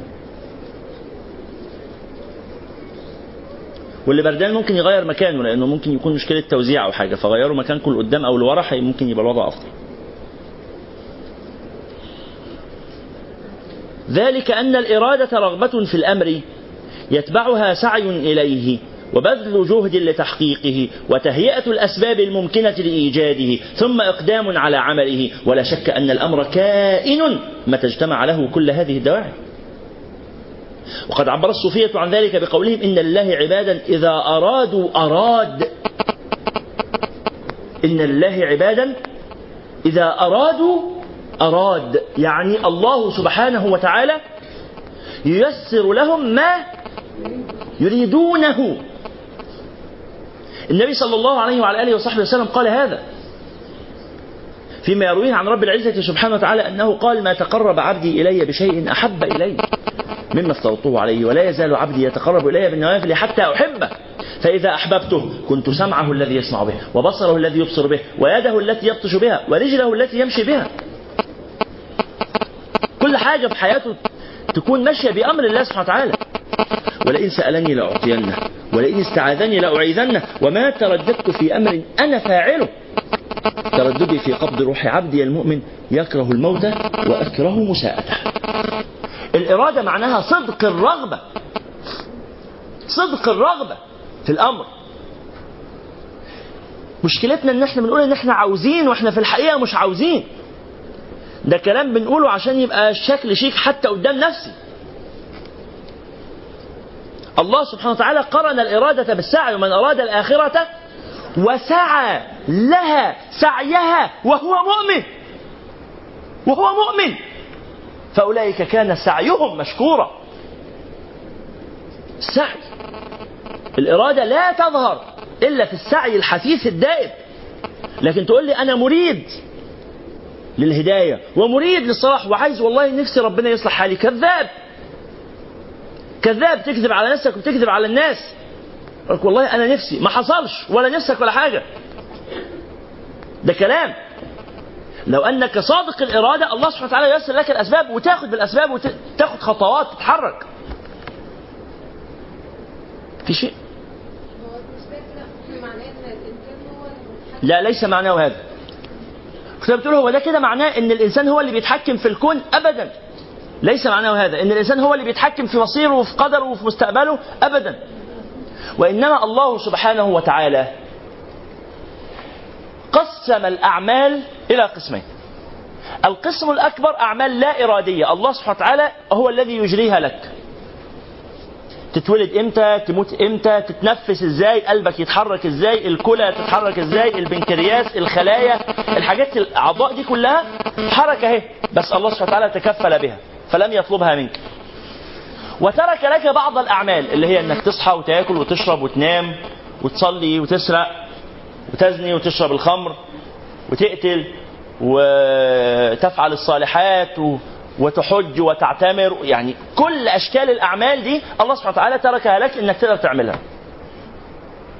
فإن صدقت الرغبة وال- والعزيمة على أمر ما وأخذت له بأسبابه الله سبحانه وتعالى يسمح لك بفعله خلاص تحمل مسؤولية قرارك طب في أشياء أنت ممكن تبقى صادق الرغبة فيها وربنا يمنعها. نعم. أحيانا. أنت صادق الرغبة جدا في أمر من الأمور من أمور الدنيا. نفسك جدا أنك تتزوج بفلانة. نفسك جدا إنك تشتغل في الوظيفة الفلانية. نفسك جدا إنه باباك يعمل كذا ولا جوزك يعمل كذا ولا ابنك يعمل كذا. نفسك جدا. ولكن الله سبحانه وتعالى يعلم أن في هذا ضرر لك أو لك فيمنعه. فأنا لا أحاسب على هذا. اخوانا في حاجات إرادية وحاجات لا إرادية إنما حسابنا من الله تعالى يكون على الإيه؟ الإرادي على ما هو داخل في قدرتك. طب أنا حاولت وما قدرتش خلاص. بس لما تبقى حاولت بشرط المحاولة الحقيقي السعي الحقيقي المحاولة الحقيقية. وسعى لها سعيها. يعني أجي أنا أقول والله أنا عايز أبقى رئيس مجلس إدارة الشركة. وأروح كل يوم متأخر. وما ذاكرش وما أخدش كورسات وما أعملش التقرير اللي عليا. ومغضب لزملائي ومغضب لمرؤوسيه ومغضب لرؤسائي والناس كلها كرهاني والناس كلها زعلانة مني وشغلي زي الزفت وعمال يتخصم لي وأقول برضه هبقى رئيس مجلس إدارة الشركة. إزاي يعني؟ يبقى دي كده أحلام واماني وليس الإيمان بالتمني ولا بالتحلي ولكن الإيمان ما وقر في القلب. صدقه العمل تعمل شوف فين العمل. فين العمل؟ ألا إن قوم النبي صلى الله عليه وعلى آله وصحبه وسلم ألا إن قوما أساءوا العمل يقولون نحسن الظن بالله وكذبوا. وكذبوا. لو أحسنوا الظن لأحسنوا العمل. تشوف منظره تشوف شكله تشوف هيئته تشوف طريقته تشوف منظرها تشوف شكلها. شكل لا يدل لا على الله ولا على رسول الله صلى الله عليه وسلم. تقول لك والله أنا بحب ربنا. يقول لك أنا بحب ربنا. كذبت. قل إن كنتم تحبون الله. ربنا حط لك معيار. فاتبعوني. أنت متبع لله متبع لرسول الله صلى الله عليه وسلم؟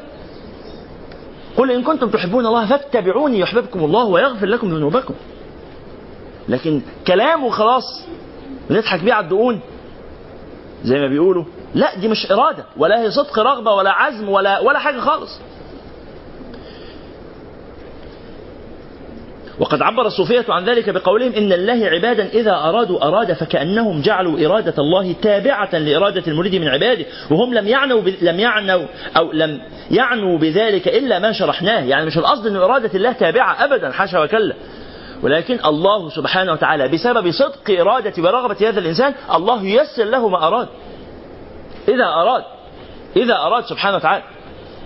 يعني في الآخر مهما أراد العبد إذا لم يرد الله سبحانه وتعالى إذا اتعكست إرادة الله مع إرادة العبد إرادة الله غالبة. ولكن الله برحمته سبحانه وتعالى قضى أن تكون إرادته موافقة لإرادة العبد إذا صدقت إرادة العبد. وهذا غالب وليس دائم. غالب وليس دائم. إذا صدقت إرادة العبد. وقد جعل الله حصول المرادات متوقفا على جزم الإرادة. وقد ورد في الحديث إنما الأعمال بالنيات. ولا ريب يعني ولا شك أن من صدق العزيمة وأحسن النية ووجه الإرادة وأقدم على ما يرغب فيه بقلب مريد نال ما يتمناه وفاز بمشتهاه لأن المسبب أو لأن المسبب وهو المراد كائن عند وجود السبب وهو الإرادة. الإرادة تربية النفس على الحزم والإقدام على الأعمال الممكنة حتى تصير ملكة من ملكاتها. وهي سعادة لمن تخلق بها.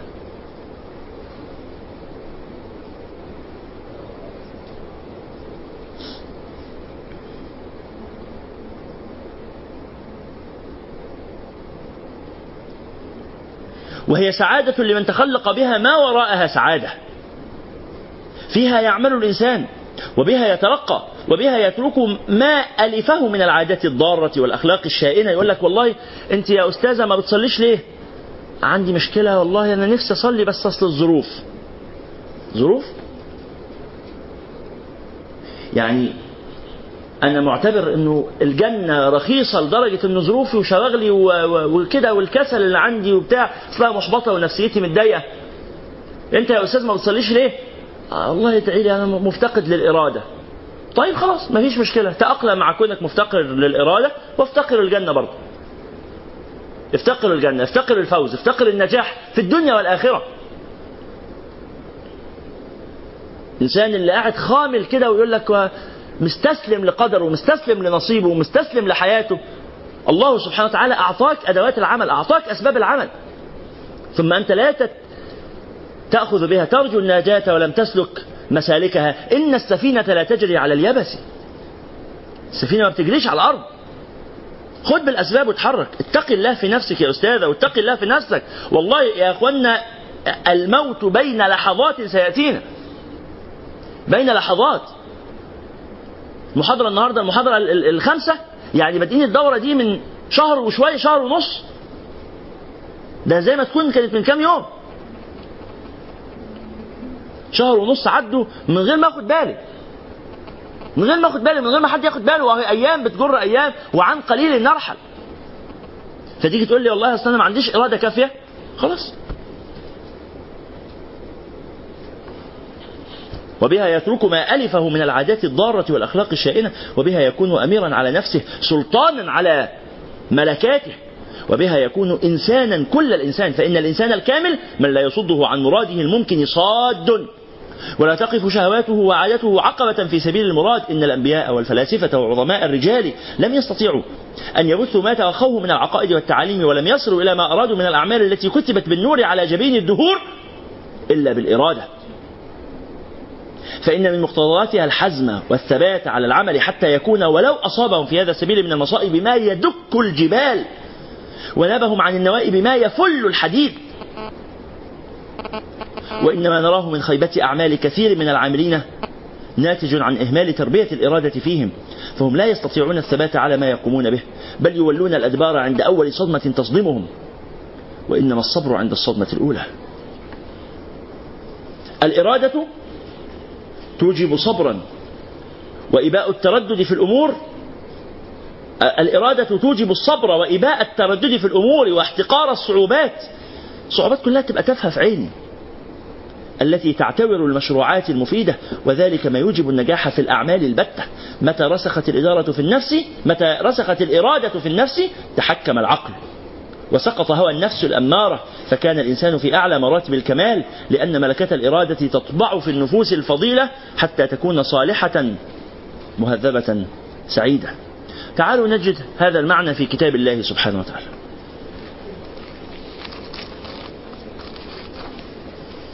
افتحوا مصاحفكم.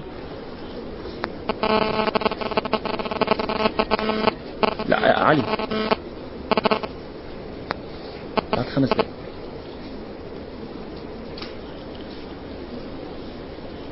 في سورة آل عمران.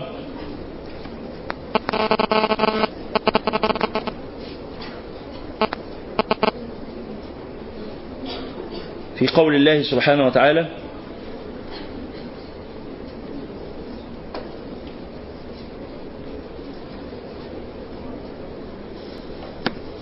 صفحة آية رقم 78 سورة آل عمران.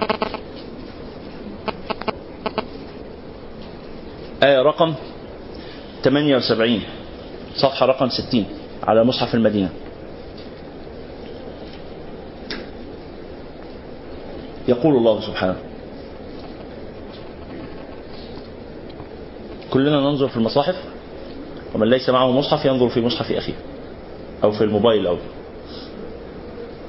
بسم الله الرحمن الرحيم.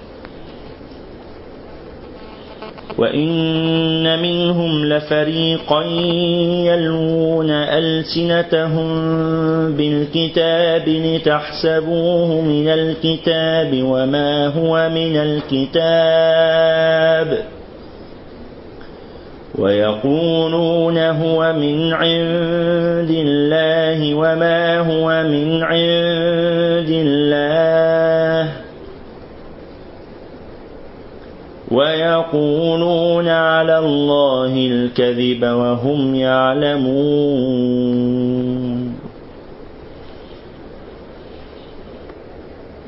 يقولون على الله الكذب.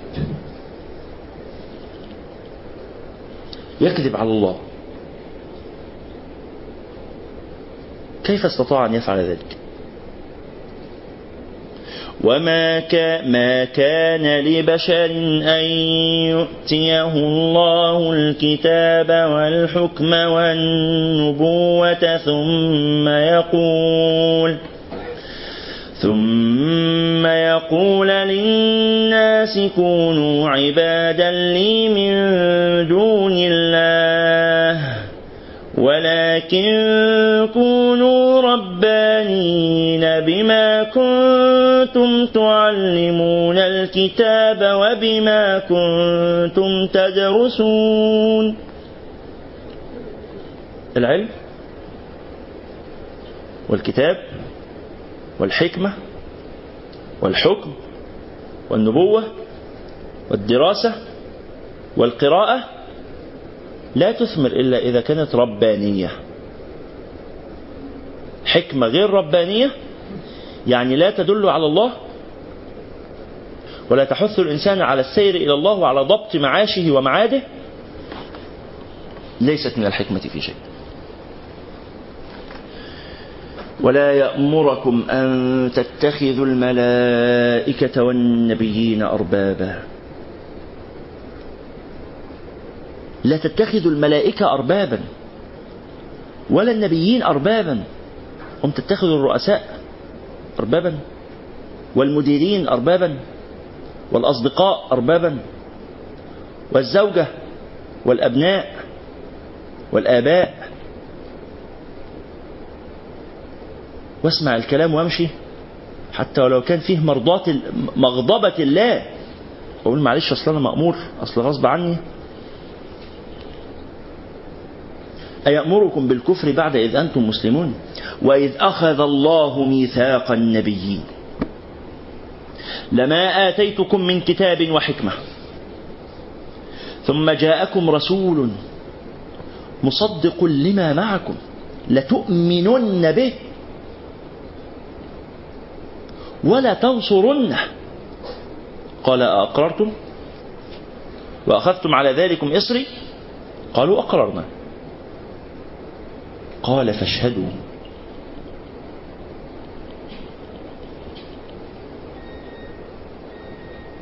جاءنا الحق عرفنا الحق قرأنا كتاب الله ها هو بين أيدينا قال فاشهدوا. وأنا معكم من الشاهدين. فمن تولى بعد ذلك فأولئك هم الفاسقون. سايب الحق ورايح فين؟ أصل ما عنديش إرادة. أصل ما عنديش صبر. ماشي. فمن تولى بعد ذلك فأولئك هم الفاسقون. أفغير دين الله يبغون؟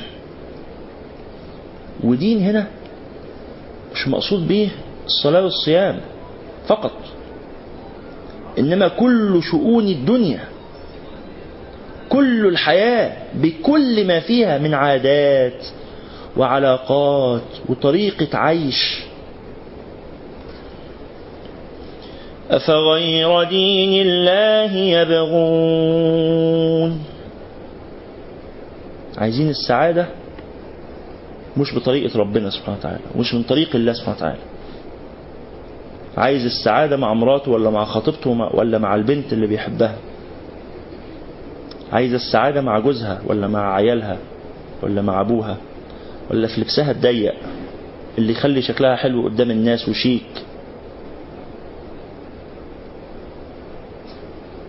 ومفيش مانع من طرحة نلفها فوق راسنا بس برضه البنطلونات ضيقة. وهبقى عامل إيه؟ راضي دول وراضي دول. عايز السعادة والرضا والنجاح في الحياة. ومش ممكن يتأخر على شغله بس عادي يتأخر على الصلاة.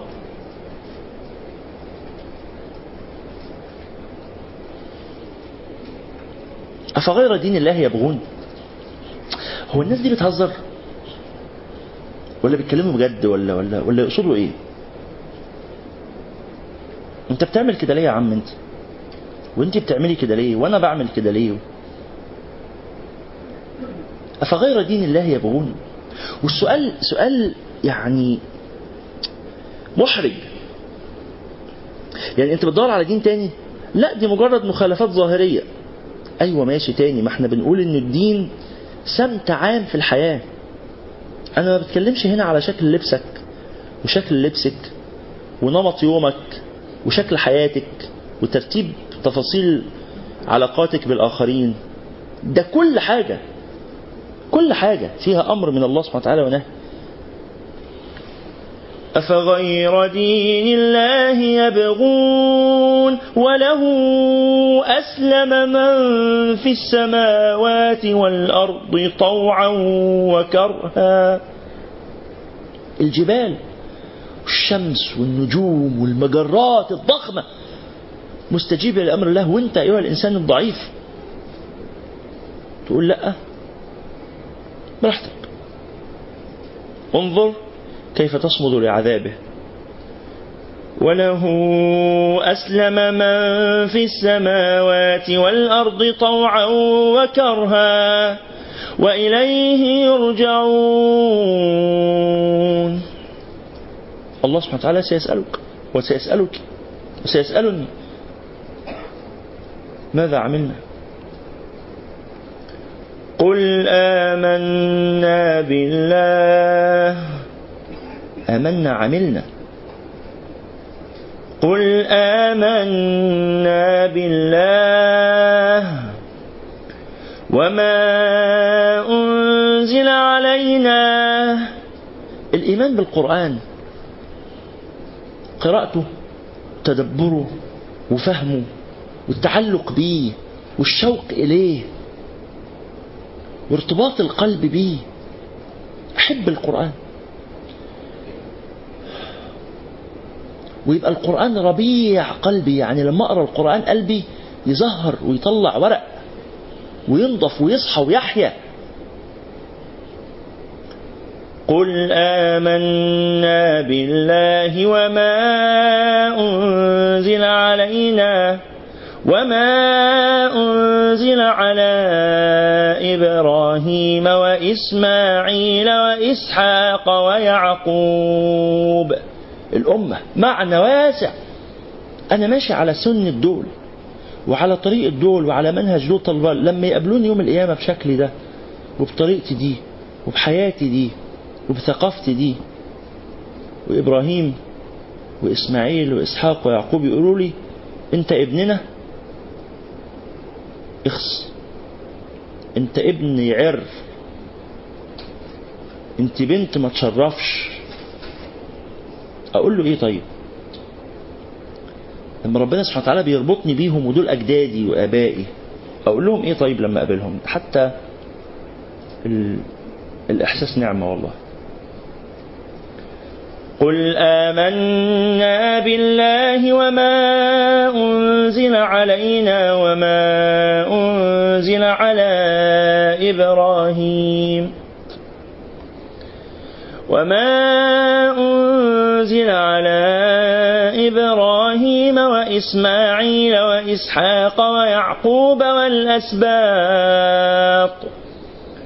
والأسباط وما أوتي موسى وعيسى والنبيون من ربهم لا نفرق بين أحد منهم. ونحن له مسلمون. ومن يبتغ غير الإسلام دينا فلن يقبل منه.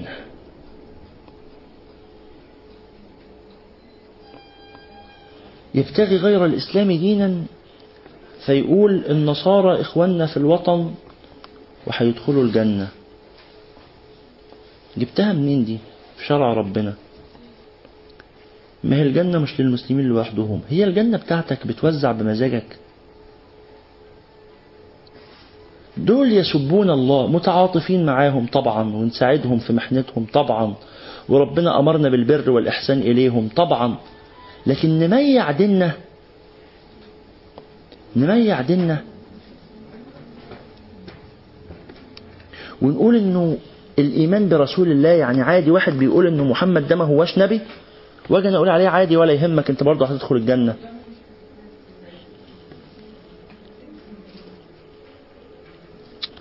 إزاي طيب؟ يعني كيف يفعل هذا؟ ومن يبتغي غير الإسلام دينا ربنا قال فلن يقبل لن يقبل. لا يا رب إحنا مختلفين معاك معلش. لا يا رب أصل عندنا وحدة وطنية. يا أخي راعي الوحدة الوطنية. في سياق ما أمر به الله وما أذن به الله.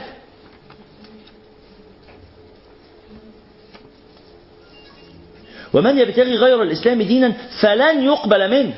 وهو في الآخرة من الخاسرين. كيف يهدي الله قوما كفروا بعد إيمانهم؟ المفروض مؤمن بالله. ثم كفر برسول الله. يؤمن إنه يكون في إله بس يقول ان محمد ده كذاب. واجي أنا أقول عليه ولا يهمك برضه هتدخل الجنة. كيف يهدي الله قوما كفروا بعد إيمانهم؟ وشهدوا أن الرسول حق. وجاءهم البينات. والله لا يهدي القوم الظالمين. أولئك جزاؤهم أن عليهم لعنة الله والملائكة والناس أجمعين. خالدين فيها. لا يخفف عنهم العذاب ولا هم ينظرون. إلا ولا هم ينظرون إلا الذين تابوا من بعد ذلك وأصلحوا. إلا الذين تابوا من بعد ذلك وأصلحوا فإن الله غفور رحيم. إن الذين كفروا بعد إيمانهم ثم ازدادوا كفرا لن تقبل توبتهم. لن تقبل عرف الإيمان وعرف الحق وأعرض عنه. لن تقبل توبتهم. وأولئك هم الضالون. إن الذين كفروا وماتوا وهم كفار. فلن يقبل. فلن يقبل من أحدهم ملء الأرض ذهبا ولو افتدى به. أغير ديني عشان أرضي الناس. أولئك لهم عذاب أليم. وما لهم من ناصرين. لن تنالوا البر حتى تنفقوا مما تحبون. الرتبة العالية بقى. الرتبة العالية رتبة البر. لن تنالوا البر حتى تنفقوا مما تحبون.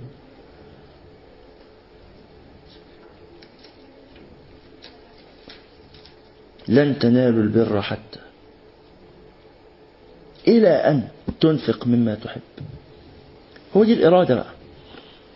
الإرادة إن أنا قاعد مش عارف أقوم بس أقوم أصلي. قاعد زهقان أقوم وأمسك المصحف وأقرأ القرآن. خارج الشارع عندي مشوار متأخرة عليه أستنى لما أصلي عشان الصلاة وجبت وقتها. خارج الشارع عندي مشوار عايز أبقى في الفرح شكلي ملفت وشكلي جميل أتقي الله. وأنفق مما أحب. أنا أحب يبقى شكلي حلو لكن أحب أن أرضي الله. معيار. معيار ربنا حطه لي إذا كنت أريد أن أكون من أهل التقوى حقا أم لا. ثم قال تعالى وما تنفقوا من شيء فإن الله به عليم. كل أعمالك الله تعالى مطلع عليها. الله مطلع ويعلم. ويدون ويسجل. كل الطعام كان حلا لبني إسرائيل إلا ما حرم إسرائيل على نفسه. سيدنا يعقوب عليه السلام. كل حاجة حلال. تيجوا أنتوا أيها اليهود والنصارى تحرموا على نفسكم حاجات الله سبحانه وتعالى لم يحرمها. قل فأتوا بالتوراة فاتلوها. يا اللي بتحرموا حاجات الله لم يحرمها. بتخترعوا الدين. فاتلوها إن كنتم صادقين. فمن افترى على الله الكذب من بعد ذلك فأولئك هم الظالمون. قل صدق الله. قل صدق الله. بس نصدق. فاتبعوا ملة إبراهيم حنيفا. وما كان من المشركين. ثم تتوالى الآيات. تعالوا ننتقل في سورة آل عمران إلى آخرها. إلى قول الله سبحانه وتعالى.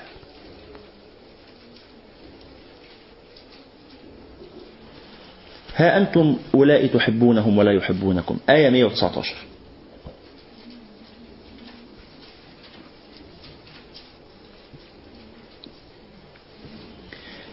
ها أنتم أولئك تحبونهم. هتخسروا دينكم أكتر من كده إيه عشانهم؟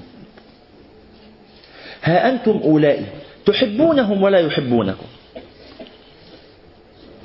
وتؤمنون بالكتاب كله. تؤمن بعيسى وتؤمن بموسى عليهم السلام جميعا. وهو لا يؤمن بنبيك صلى الله عليه وعلى آله وصحبه وسلم. نفقوا ليه طيب؟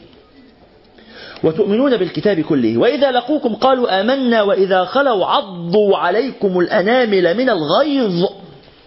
نفسه يهلكك ونفسه يبيدك. قل موتوا بغيظكم. إن الله عليم بذات الصدور. إن تمسسكم حسنة تسؤهم يتضايق. وإن تصبكم سيئة يفرحوا بها. وإن تصبروا وتتقوا لا يضركم كيدهم شيئا. إن الله بما يعملون محيط. وإذ غدوت من أهلك تبوئ المؤمنين مقاعد للقتال. والله سميع عليم. إذ هم الطائفتان منكم أن تفشلا. الفشل في الآية معناه التراجع. الفشل معناه الانسحاب مش معناه الهزيمة. الهزيمة ليست فشلا. لأن هزيمة جولة في إطار معركة ممتدة لا هذا ليس فشلا. إنما الفشل المقصود هنا في الآية اللي يروح يقعد في بيته. إذ هم الطائفتان منكم أن تفشلا والله وليهما وعلى الله فليتوكل المؤمنون.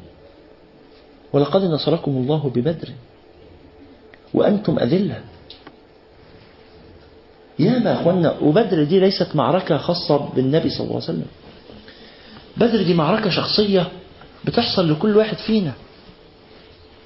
يا ما حصل معاك إنك كنت في ضيقة وسترك الله وأغاثك الله وأنقذك الله وأخرجك الله منها.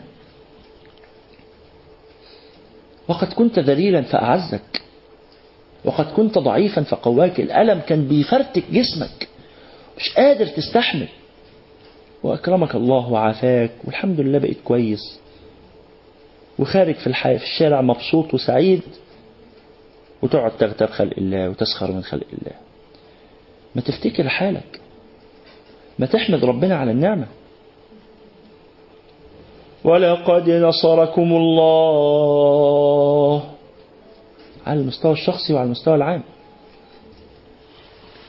ولقد نصركم الله ببدر وأنتم أذلة.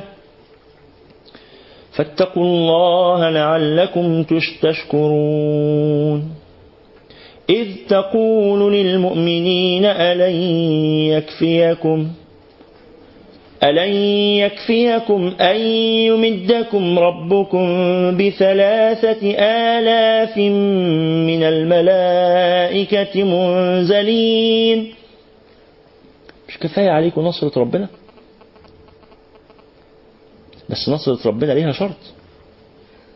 نصرة ربنا في المجال العام أو في الخاص في حياتك وفي شغلك وفي بيتك وفي ولادك وفي جوزك وفي مراتك وفي مديرك وفي مديرك. ليها شرط. بلى. إن تصبروا وتتقوا. صبر. صبر. الإرادة. العزيمة. بلى. إن تصبروا وتتقوا ويأتوكم من فورهم. هذا يمددكم ربكم. أمدنا يا رب؟ أمدنا يا رب؟ وأكرمنا يا رب. صبرنا يا رب. يمددكم ربكم بخمسة آلاف من الملائكة مسومين. مسومين معهم الأسلحة. وعلى فكرة الملائكة برضو ما مش مفيدين قوي. إلا بإرادة الله. إلا بإرادة الله. لكن لوحدهم ما يعملوش حاجة. وما جعله الله إلا بشرى لكم. عشان تستبشر بس كده برحمة الله. ولكن الأجل رضا الله سبحانه وتعالى. ولتطمئن قلوبكم به. وما النصر إلا من عند الله العزيز الحكيم ليقطع طرفا من الذين كفروا أو يكبتهم يا رب اقطع طرفهم واكبتهم يا رب. ليقطع طرفا من الذين كفروا أو يكبتهم فينقلبوا خائبين. ليس لك من الأمر شيء. يا النبي محمد صلى الله عليه وسلم ليس له من الأمر شيء. الله يفعل ما يشاء. ليس لك من الأمر شيء أو يتوب عليهم أو يعذبهم فإنهم ظالمون. ولله ما في السماوات وما في الأرض. يغفر لمن يشاء ويعذب من يشاء. يفعل ما يشاء. ما يشاء. والله غفور رحيم. يا أيها الذين آمنوا لا تأكلوا الربا أضعافا مضاعفة. أحوالك الاقتصادية والبيع والشراء متقي الله سبحانه وتعالى. عارف إيه الحلال وإيه الحرام؟ بتسأل قبل ما تعمل. واتقوا الله لعلكم تفلحون. واتقوا النار التي أعدت للكافرين. وأطيعوا الله والرسول لعلكم ترحمون. وسارعوا إلى مغفرة من ربكم وجنة. سارع سارع بسرعة. لا كسلان. بالراحة. وفوت الصلاة عن وقتها. وأتحرك كده في حياتي يعني ها. ولا أتقي الله. أبويا تعبان ما اجريش أشوف عايز إيه. أمي مقصر في حقها. والجنة عند رجلها وأنا عارف بس يعني مشغول أصل الحياة مشاغل. وسارعوا إلى مغفرة من ربكم وجنة وجنة عرضها السماوات والأرض عدت للمتقين. مين يا رب المتقين دول؟ الذين ينفقون في السراء. طب ده طبيعي. والضراء. طب أنا الفلوس على القد أنفق برضو نعم. هذا شأن أهل التقوى. ويؤثرون على أنفسهم ولو كان بهم خصاصة الذين ينفقون في السراء والضراء والكاظمين الغيظ والعافين عن الناس. بس أنا بتنرفز.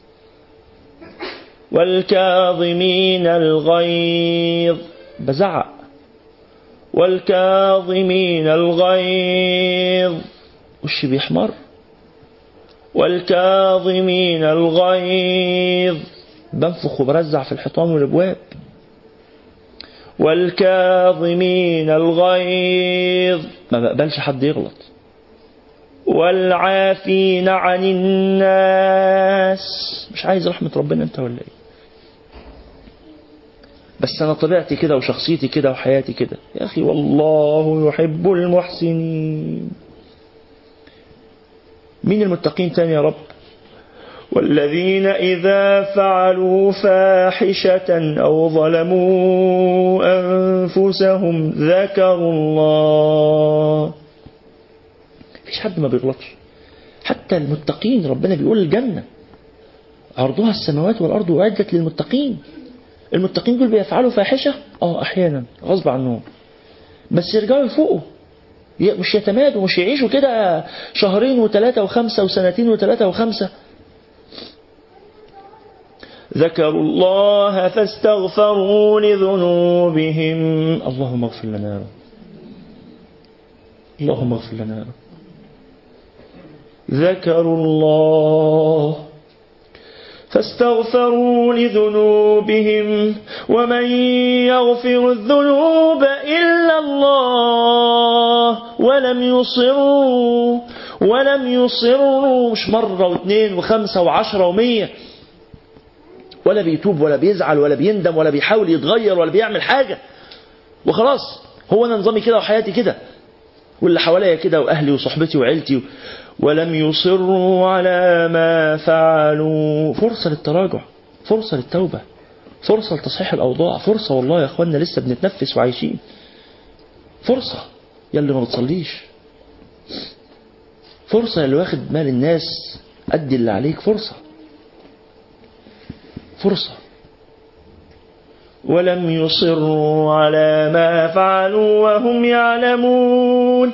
أولئك جزاؤهم مغفرة من ربهم وجنات. اللهم اجعلنا من أهلها يا رب. وجنات تجري من تحتها الأنهار خالدين فيها. خالدين فيها ونعم أجر ال... بيعملوا إيه؟ ونعم أجر الساكتين الكسلانين النائمين الخملانين. اللي يعني الظروف والحياة والمشاغل وغصب عننا ونعم أجر العاملين قد خلت من قبلكم سنن أجيال راحت أجيال آلاف وملايين البشر راحوا وكانوا أقوياء على فكرة وأغنياء على فكرة. وجمال. وجسمهم جميل وشعرهم جميل. ومتع الدنيا معاهم وبيتفسحوا وبيخرجوا وراحوا كله مات واترمى تحت التراب فسيروا في الأرض فانظروا كيف كان عاقبة المكذبين. هذا بيان للناس. قلنا ربنا أرسل الرسالة بيان توضيحه. هذا بيان للناس. وهدى وموعظة. وهدى وموعظة للمتقين. ولا تهنوا ولا تحزنوا وأنتم الأعلون إن كنتم مؤمنين. إن يمسسكم قرح فقد مس القوم قرح مثله. اصبر على دينك حتى مع الابتلاءات ومع الفتن. إن يمسسكم قرح فقد مس القوم قرح مثله وتلك الأيام نداولها بين الناس وليعلم الله الذين آمنوا. ما الحد؟ تتعرف إزاي طيب؟ تعرف إزاي صبرك على دينك وتمسكك بدينك؟ لو ما كنتش لما تبقى متدين تلاقي صعوبات. لو التدين سهل وجميل كل الناس كانوا طلبوا دين الله حتى عشان مصالحهم الدنيوية. وليعلم الله الذين آمنوا اللهم اجعلنا منهم. ويتخذ منكم شهداء. اللهم ارزقنا شرف الشهادة. والله لا يحب الظالمين. وليمحص الله الذين آمنوا ويمحق الكافرين. أم حسبتم أن تدخلوا الجنة ولما يعلم الله الذين جاهدوا؟ مش سهلة. مش سهلة ومش مرمية كده على الناصية. ولما يعلم الله الذين جاهدوا منكم ويعلم الصابرين. فين بقى الإرادة؟ وفين العزم؟ وفين القرار؟ وفين التغيير؟ وفين الثبات؟ ولقد كنتم تمنون الموت من قبل أن تلقوه. فقد رأيتموه وأنتم تنظرون وما محمد إلا رسول. صلى الله عليه وسلم. قد خلت من قبله الرسل أفإن مات أو قتل انقلبتم على أعقابكم ومن ينقلب على عقبيه فلن يضر الله شيئا وسيجزي الله الشاكرين. الدين تثبت عليه ولو الظروف اتغيرت تثبت عليه. التدين مرضي عنه انت متدين. التدين مش مرضي عنه انت متدين برضه. الظروف سهلة انت متدين. الظروف صعبة انت متدين برضه. وسيجزي الله الشاكرين. وما كان لنفس أن تموت إلا بإذن الله. خايف من الموت ما تخافش. هتموت في ميعادك. هتموتي في ميعادك. وميعادك ده لو حالا هيبقى حالا ولو بعد 100 سنة هيبقى 100 سنة. ولو اجتمعت أمة الأرض تقتلك وربنا كاتب لك الحياة هتعيش. فين السعي بقى؟ خايف من إيه؟ ما بتتحركش ليه؟ وما كان لنفس أن تموت إلا بإذن الله. كتابا مؤجلا. في ميعاد لا قبله ولا بعده في ميعاد. في ميعاد. فاصبر. ومن يرد يرد يرد يرد. ده الإرادة الصادقة. الإرادة الصادقة اللي جاية في سياق الجهاد وفي سياق البذل في سياق الإنفاق. ومن يرد ثواب الدنيا نؤته منها ومن يرد ثواب الآخرة نؤته منها. وسنجزي الشاكرين وكأين من نبي قاتل معه ربيون كثير. ربيون يعني صادقون يعني ربانيون. يعني أطهار مقربون ربيون كثير فما وهنوا لما أصابهم في سبيل الله وما ضعفوا وما استكانوا والله يحب الصابرين. وما كان قولهم إلا أن قالوا ربنا اغفر لنا ذنوبنا. اغفر لنا ذنوبنا يا رب. وإسرافنا في أمرنا. وإسرافنا في أمرنا. وثبت أقدامنا وانصرنا على القوم الكافرين فآتاهم الله ثواب الدنيا وحسن ثواب الآخرة والله يحب المحسنين. يا أيها الذين آمنوا إن تطيعوا الذين كفروا يردوكم. اسمعوش كلامهم يا إخوان. اللي بيشدوكوا للشيطان واللي بيشدوكوا للدنيا واللي بيشدوكوا للفسق واللي بيشدوكوا للمعصية. ما تسمعوش كلام ما تسمعش كلامهم يا أنس اللي بتتكلم أنت. ما تسمعش الكلام. إن تطيعوا الذين كفروا يردوكم على أعقابكم فتنقلبوا خاسرين. بل الله مولاكم وهو خير الناصرين. وهو خير الناصرين. وهو خير الناصرين. كفى بك وليا يا رب. كفى بك وليا يا رب. تعالوا نقرأ آخر السورة آخر سورة آل عمران. آية رقم 187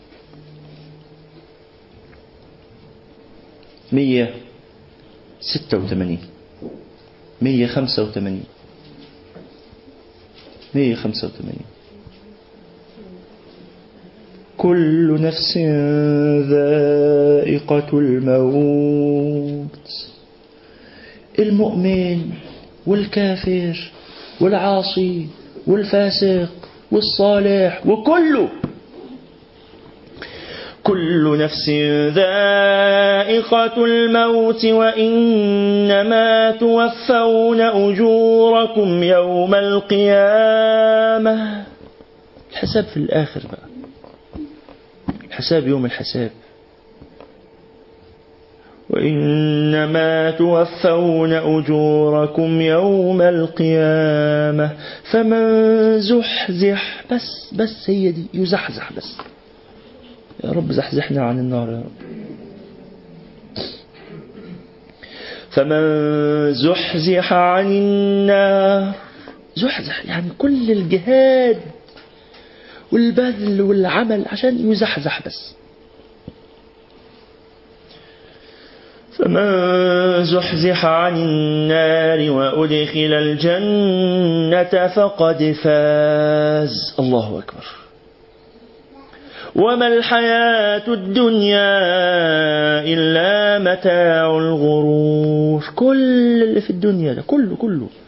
والفلوس والمنصب والجاه والجمال والغنى والفرفشة والصهللة وإعجاب الناس بيا وإعجابي بالناس كله رايح. وما الحياة الدنيا إلا متاع الغرور لتبلون في أموالكم. خليك عامل حسابك. اخترت طريق الإيمان في صعوبات. لتبلون في أموالكم وأنفسكم. ولتسمعن من الذين أوتوا الكتاب من قبلكم ومن الذين أشركوا أذى كثيرا وإن تصبروا الإرادة كده وإن تصبروا وتتقوا فإن ذلك من عزم الأمور. وإذ أخذ الله ميثاق الذين أوتوا الكتاب. اتعلمت اتحرك بالعلم. اتعلمت. قول إنك اتعلمت. وعلم الناس. بس أنا محرج ومكسوف. اتعلم. علم الناس. اتعلم وعلم الناس. بس اصل هيقولوا عليا كذا وكذا. اتعلم وعلم الناس. لتبيننه للناس ولا تكتمونه فنبذوه وراء ظهورهم واشتروا به ثمنا قليلا فبئس ما يشترون. والله رخيصة قوي اللي أنت اشتريتها الدنيا رخيصة. بقى معاك ملايين رخيصة والله والله رخيصة. هتروح أصل مفيش لحظات وهتلاقيها راحت ولا يتبقاش حاجة. والسيارات والفخامة وكله رايح. فبئس ما يشترون. لا تحسبن الذين يفرحون بما أتوا ويحبون أن يحمدوا بما لم يفعلوا. فلا تحسبنهم بمفازة من العذاب ولهم عذاب أليم. ولله ملك السماوات والأرض والله على كل شيء قدير. إن في خلق السماوات والأرض واختلاف الليل والنهار. اختلاف. سماوات وأرض وجبال وأنهار وأشجار. طبيعة شمس وقمر ونجوم وكواكب. إن في خلق السماوات والأرض بص كده للأرض وتأمل كده وتعجب. الأرض الواسعة الضيقة. الواسعة اللي شبه الغبار كده في الفضاء. تبص على الأرض من فوق لا تكاد تراها وتدخل جواها تلاقيها ضخمة. وستة مليار إنسان. كان فيهم راجل وسيم وقوي وكان امرأة جميلة ومغرورة بجمالها وكل ده ولا حاجة ولا حاجة. يكفي بس إنك تبص على منظر الليل والنهار الليل اللي بيغطي وبيخبي والدنيا تتقلب وتتغير ويموتوا ينزلوا التراب ويطلع يتولد ناس جداد يجوا مكانهم وخلاص والجداد ينسوا شأن القدام وخلصت القصة كده. لآيات اللي أولي الألباب. مين أولي الألباب يا رب؟ أصحاب العقول. ربنا يجعلنا من أصحاب العقول. الذين يذكرون الله. لا إله إلا الله. الذين يذكرون الله قياما. الذين يذكرون الله قياما. وقعودا. وعلى جنوبهم. حياته كلها ذكر الله. ويتفكرون. ويتفكرون في خلق السماوات والأرض. ربنا ما خلقت هذا باطلا. سبحانك ربنا ما خلقت هذا باطلا سبحانك. فبأي آلاء ربكما تكذبان؟ شمس ونجوم وكواكب وجبال وأنهار. ربنا ما خلقت هذا باطلا سبحانك. فقنا عذاب النار. ربنا إنك من تدخل النار فقد أخزيته.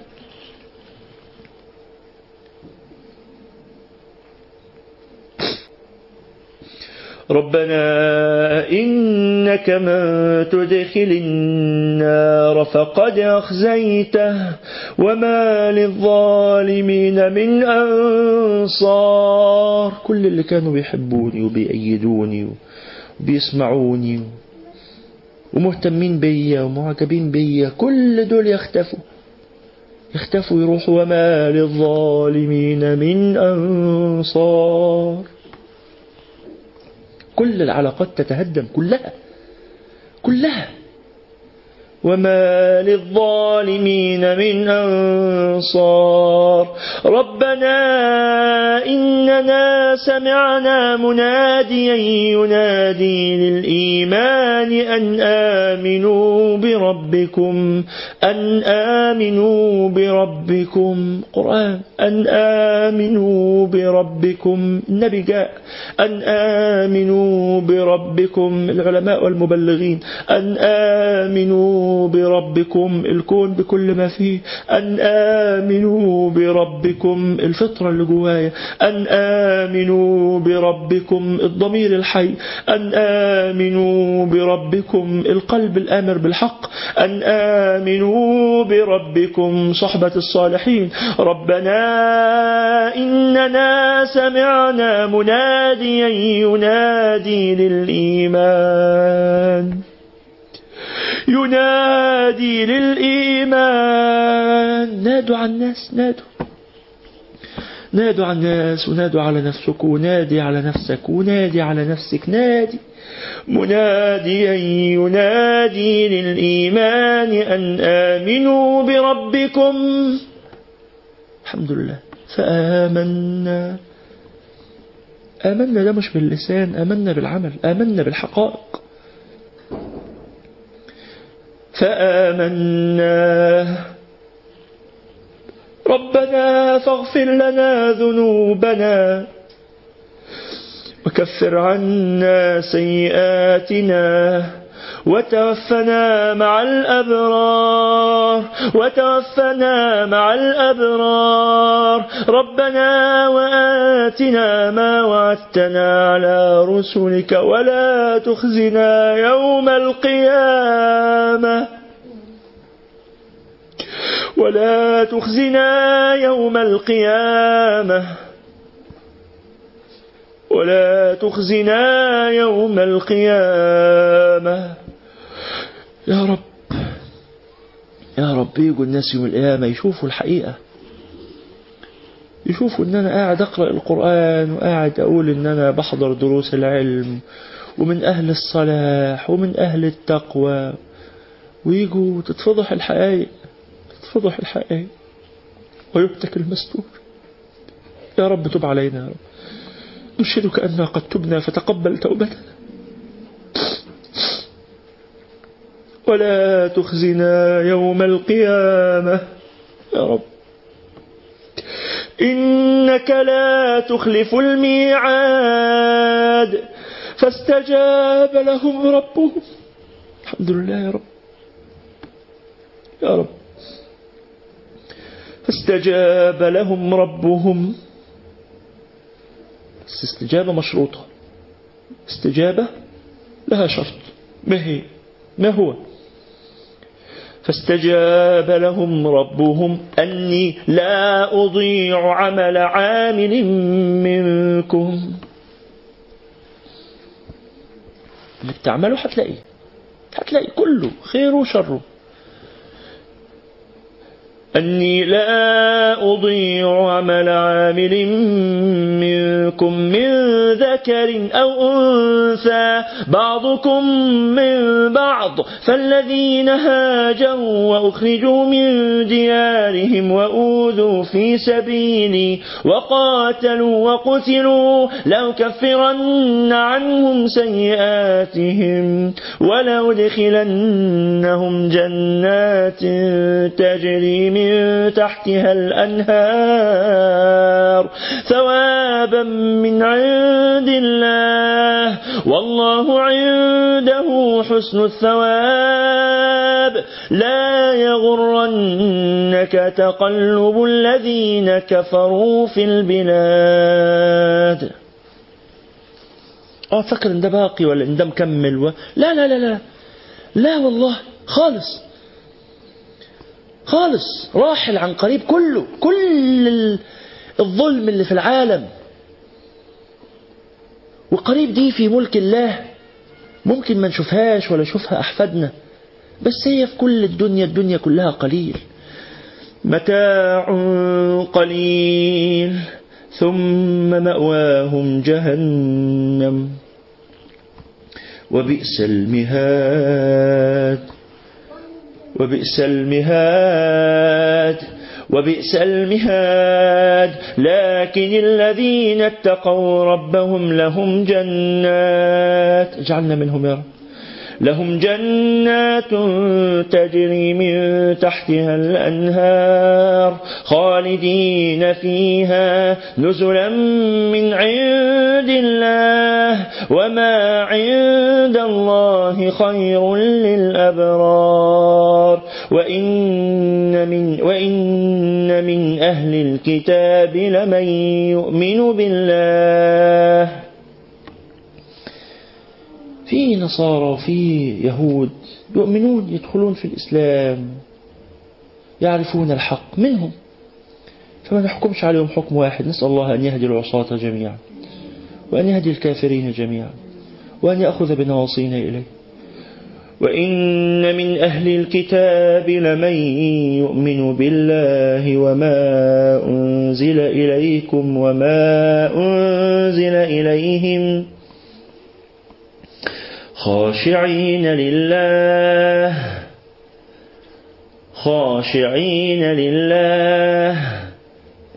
الخاشع هو اللي لا يشتري بآيات الله ثمنا قليلا. ما يبقاش القرآن بالنسبة له هزء. يقرأ القرآن وما يأثرش في سلوكه. خاشعين لله. لا يشترون بآيات الله ثمنا قليلا. أولئك لهم أجرهم عند ربهم. إن الله سريع الحساب. يا أيها الذين آمنوا اصبروا. اللهم صبرنا. وصابروا. اللهم أعنا. ورابطوا. اللهم ثبتنا. واتقوا الله. اللهم وفقنا. لعلكم تفلحون. الفلاح مرتبط بالصبر. مرتبط بصدق الإرادة الحاملة للإنسان على مواصلة العمل.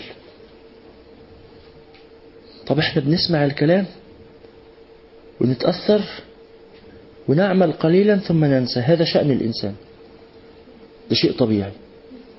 ننسى ثم نقرأ القرآن. الذين إذا مسهم طائف من الشيطان تذكروا. يفوقوا تاني. نغفل ونفوق. فإذا هم مبصرون. أصحى. أفتح عيني. أفتح عيني. ربنا بيقول لي اصبر. حاضر يا رب. وصابر. يعني ساعد الناس على الصبر. مش تصبر لوحدك. اصبر وصبر الناس. امسكوا في ايد بعض وصبروا بعض. الزمن صعب. والفتن شديدة. واللي لوحده بيقع. اصبروا. حاضر. وصابروا. الصحبة الجمعية والرفقة الأحباب والأعوان على الخير. وصابروا ورابطوا إثبت على الحق. طب برجع أقع شيء طبيعي. فوق وكمل. برجع أغفل. مفيش مانع. إخوانك ينبهوك. وأنت تنبههم. الرحلة طويلة. والإرادة مش دايما في مستوى واحد. إرادة عالية ثم إرادة منخفضة. بس في لح أي لحظة من اللحظات في حد أدنى لا أنزل عنه أبدا. اصبروا وصابروا ورابطوا واتقوا الله. لعلكم تفلحون. الله تعالى قرن الفلاح بالصبر.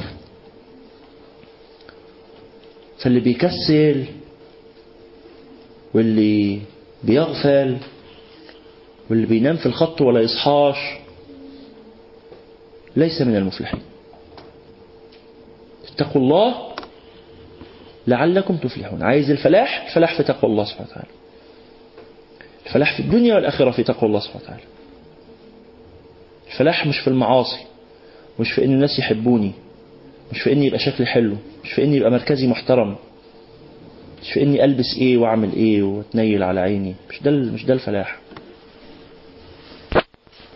الفلاح تقوى الله والصبر مع المؤمنين وتصبير المؤمنين. ولما ألاقي حد من أصحابي بدأ يقع أشده. وما أقولش بس أركز مع نفسي الأول أركز مع نفسي ومعاه. أشده في وسط المجموعة. والمجموعة كلها تشد غيرها. وتصبر. وتصبر وترابط وتثبت. وتتقي الله الله قرن الفلاح بذلك. اللهم صل على سيدنا محمد في الأولين. وصل على سيدنا محمد في الآخرين. وصل على سيدنا محمد في الملأ الأعلى إلى يوم الدين.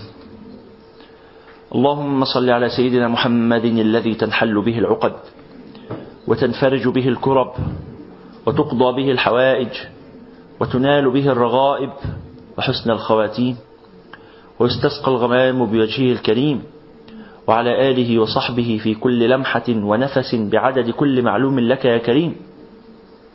اللهم اغفر لنا ذنوبنا وإسرافنا في أمرنا وثبت على طريق الحق أقدامنا. اللهم اجعلنا هداة مهدين.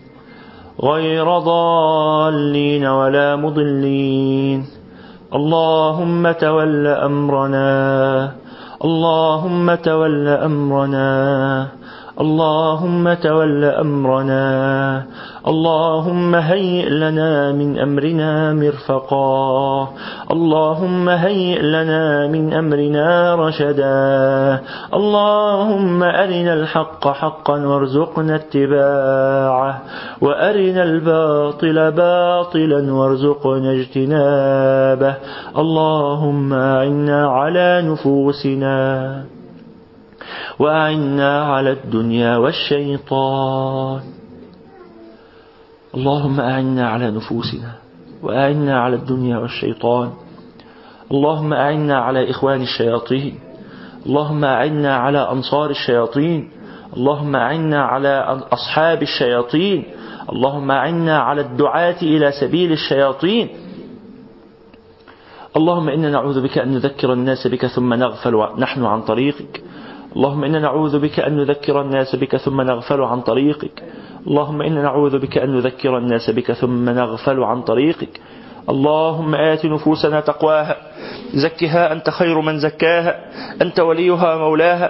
اللهم آت نفوسنا تقواها زكها أنت خير من زكاها أنت وليها ومولاها. اللهم أحيي قلوبنا بالقرآن وأصلح أحوالنا بالقرآن وارزق ظاهرنا الاستقامة بالقرآن. اللهم أقم ظاهرنا بالقرآن وأقم بواطننا بالقرآن. اللهم اجعل ظاهرنا مستقيمة على منهجك وبواطننا مستقيمة على منهجك. اللهم ارزقنا حب المؤمنين ارزقنا حب الصالحين ارزقنا حب المساكين. اللهم ارزقنا صحبة المساكين.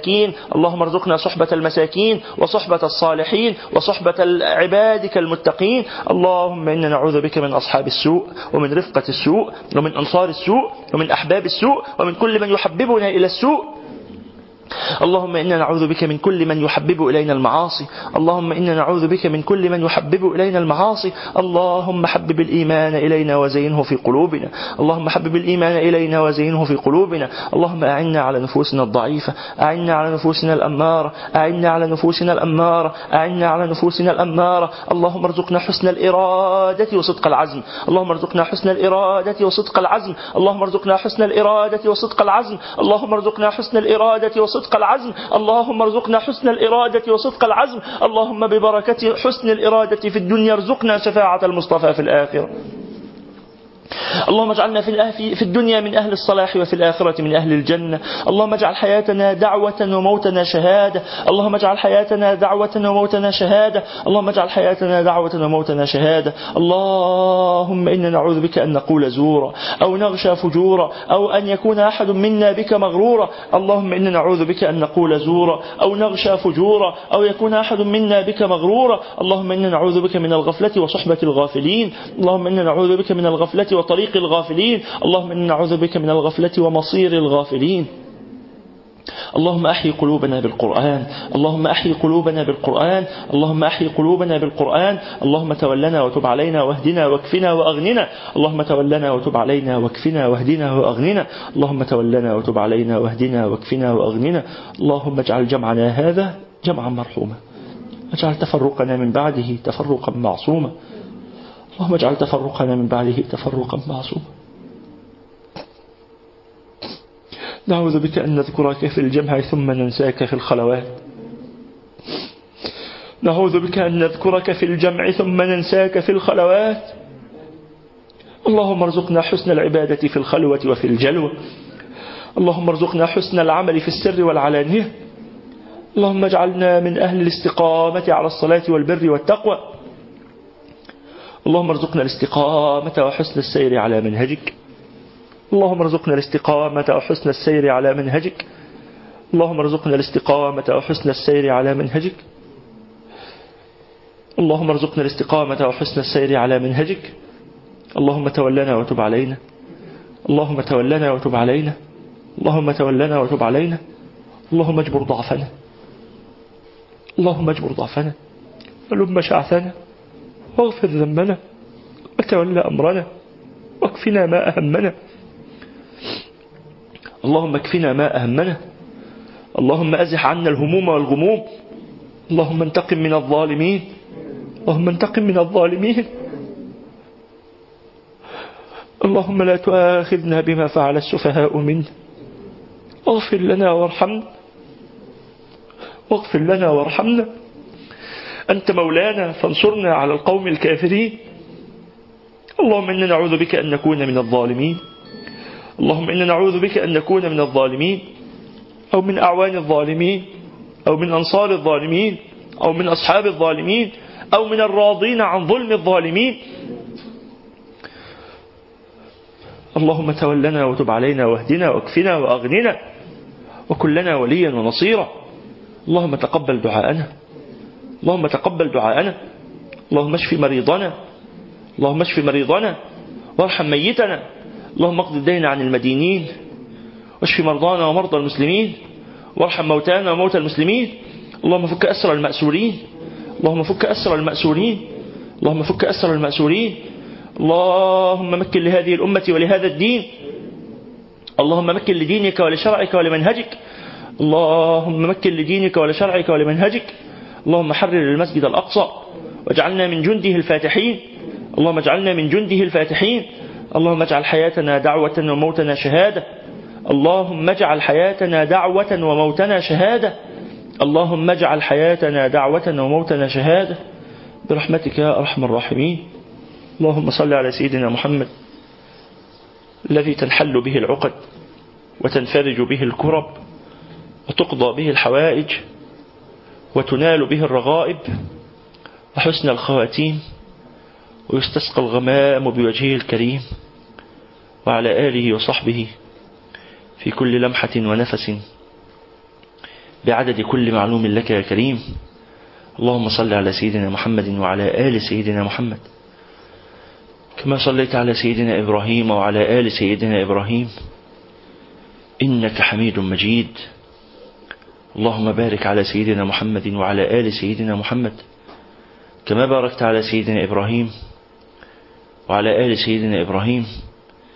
إنك حميد مجيد. سبحانك اللهم بحمدك أشهد أن لا إله إلا أنت.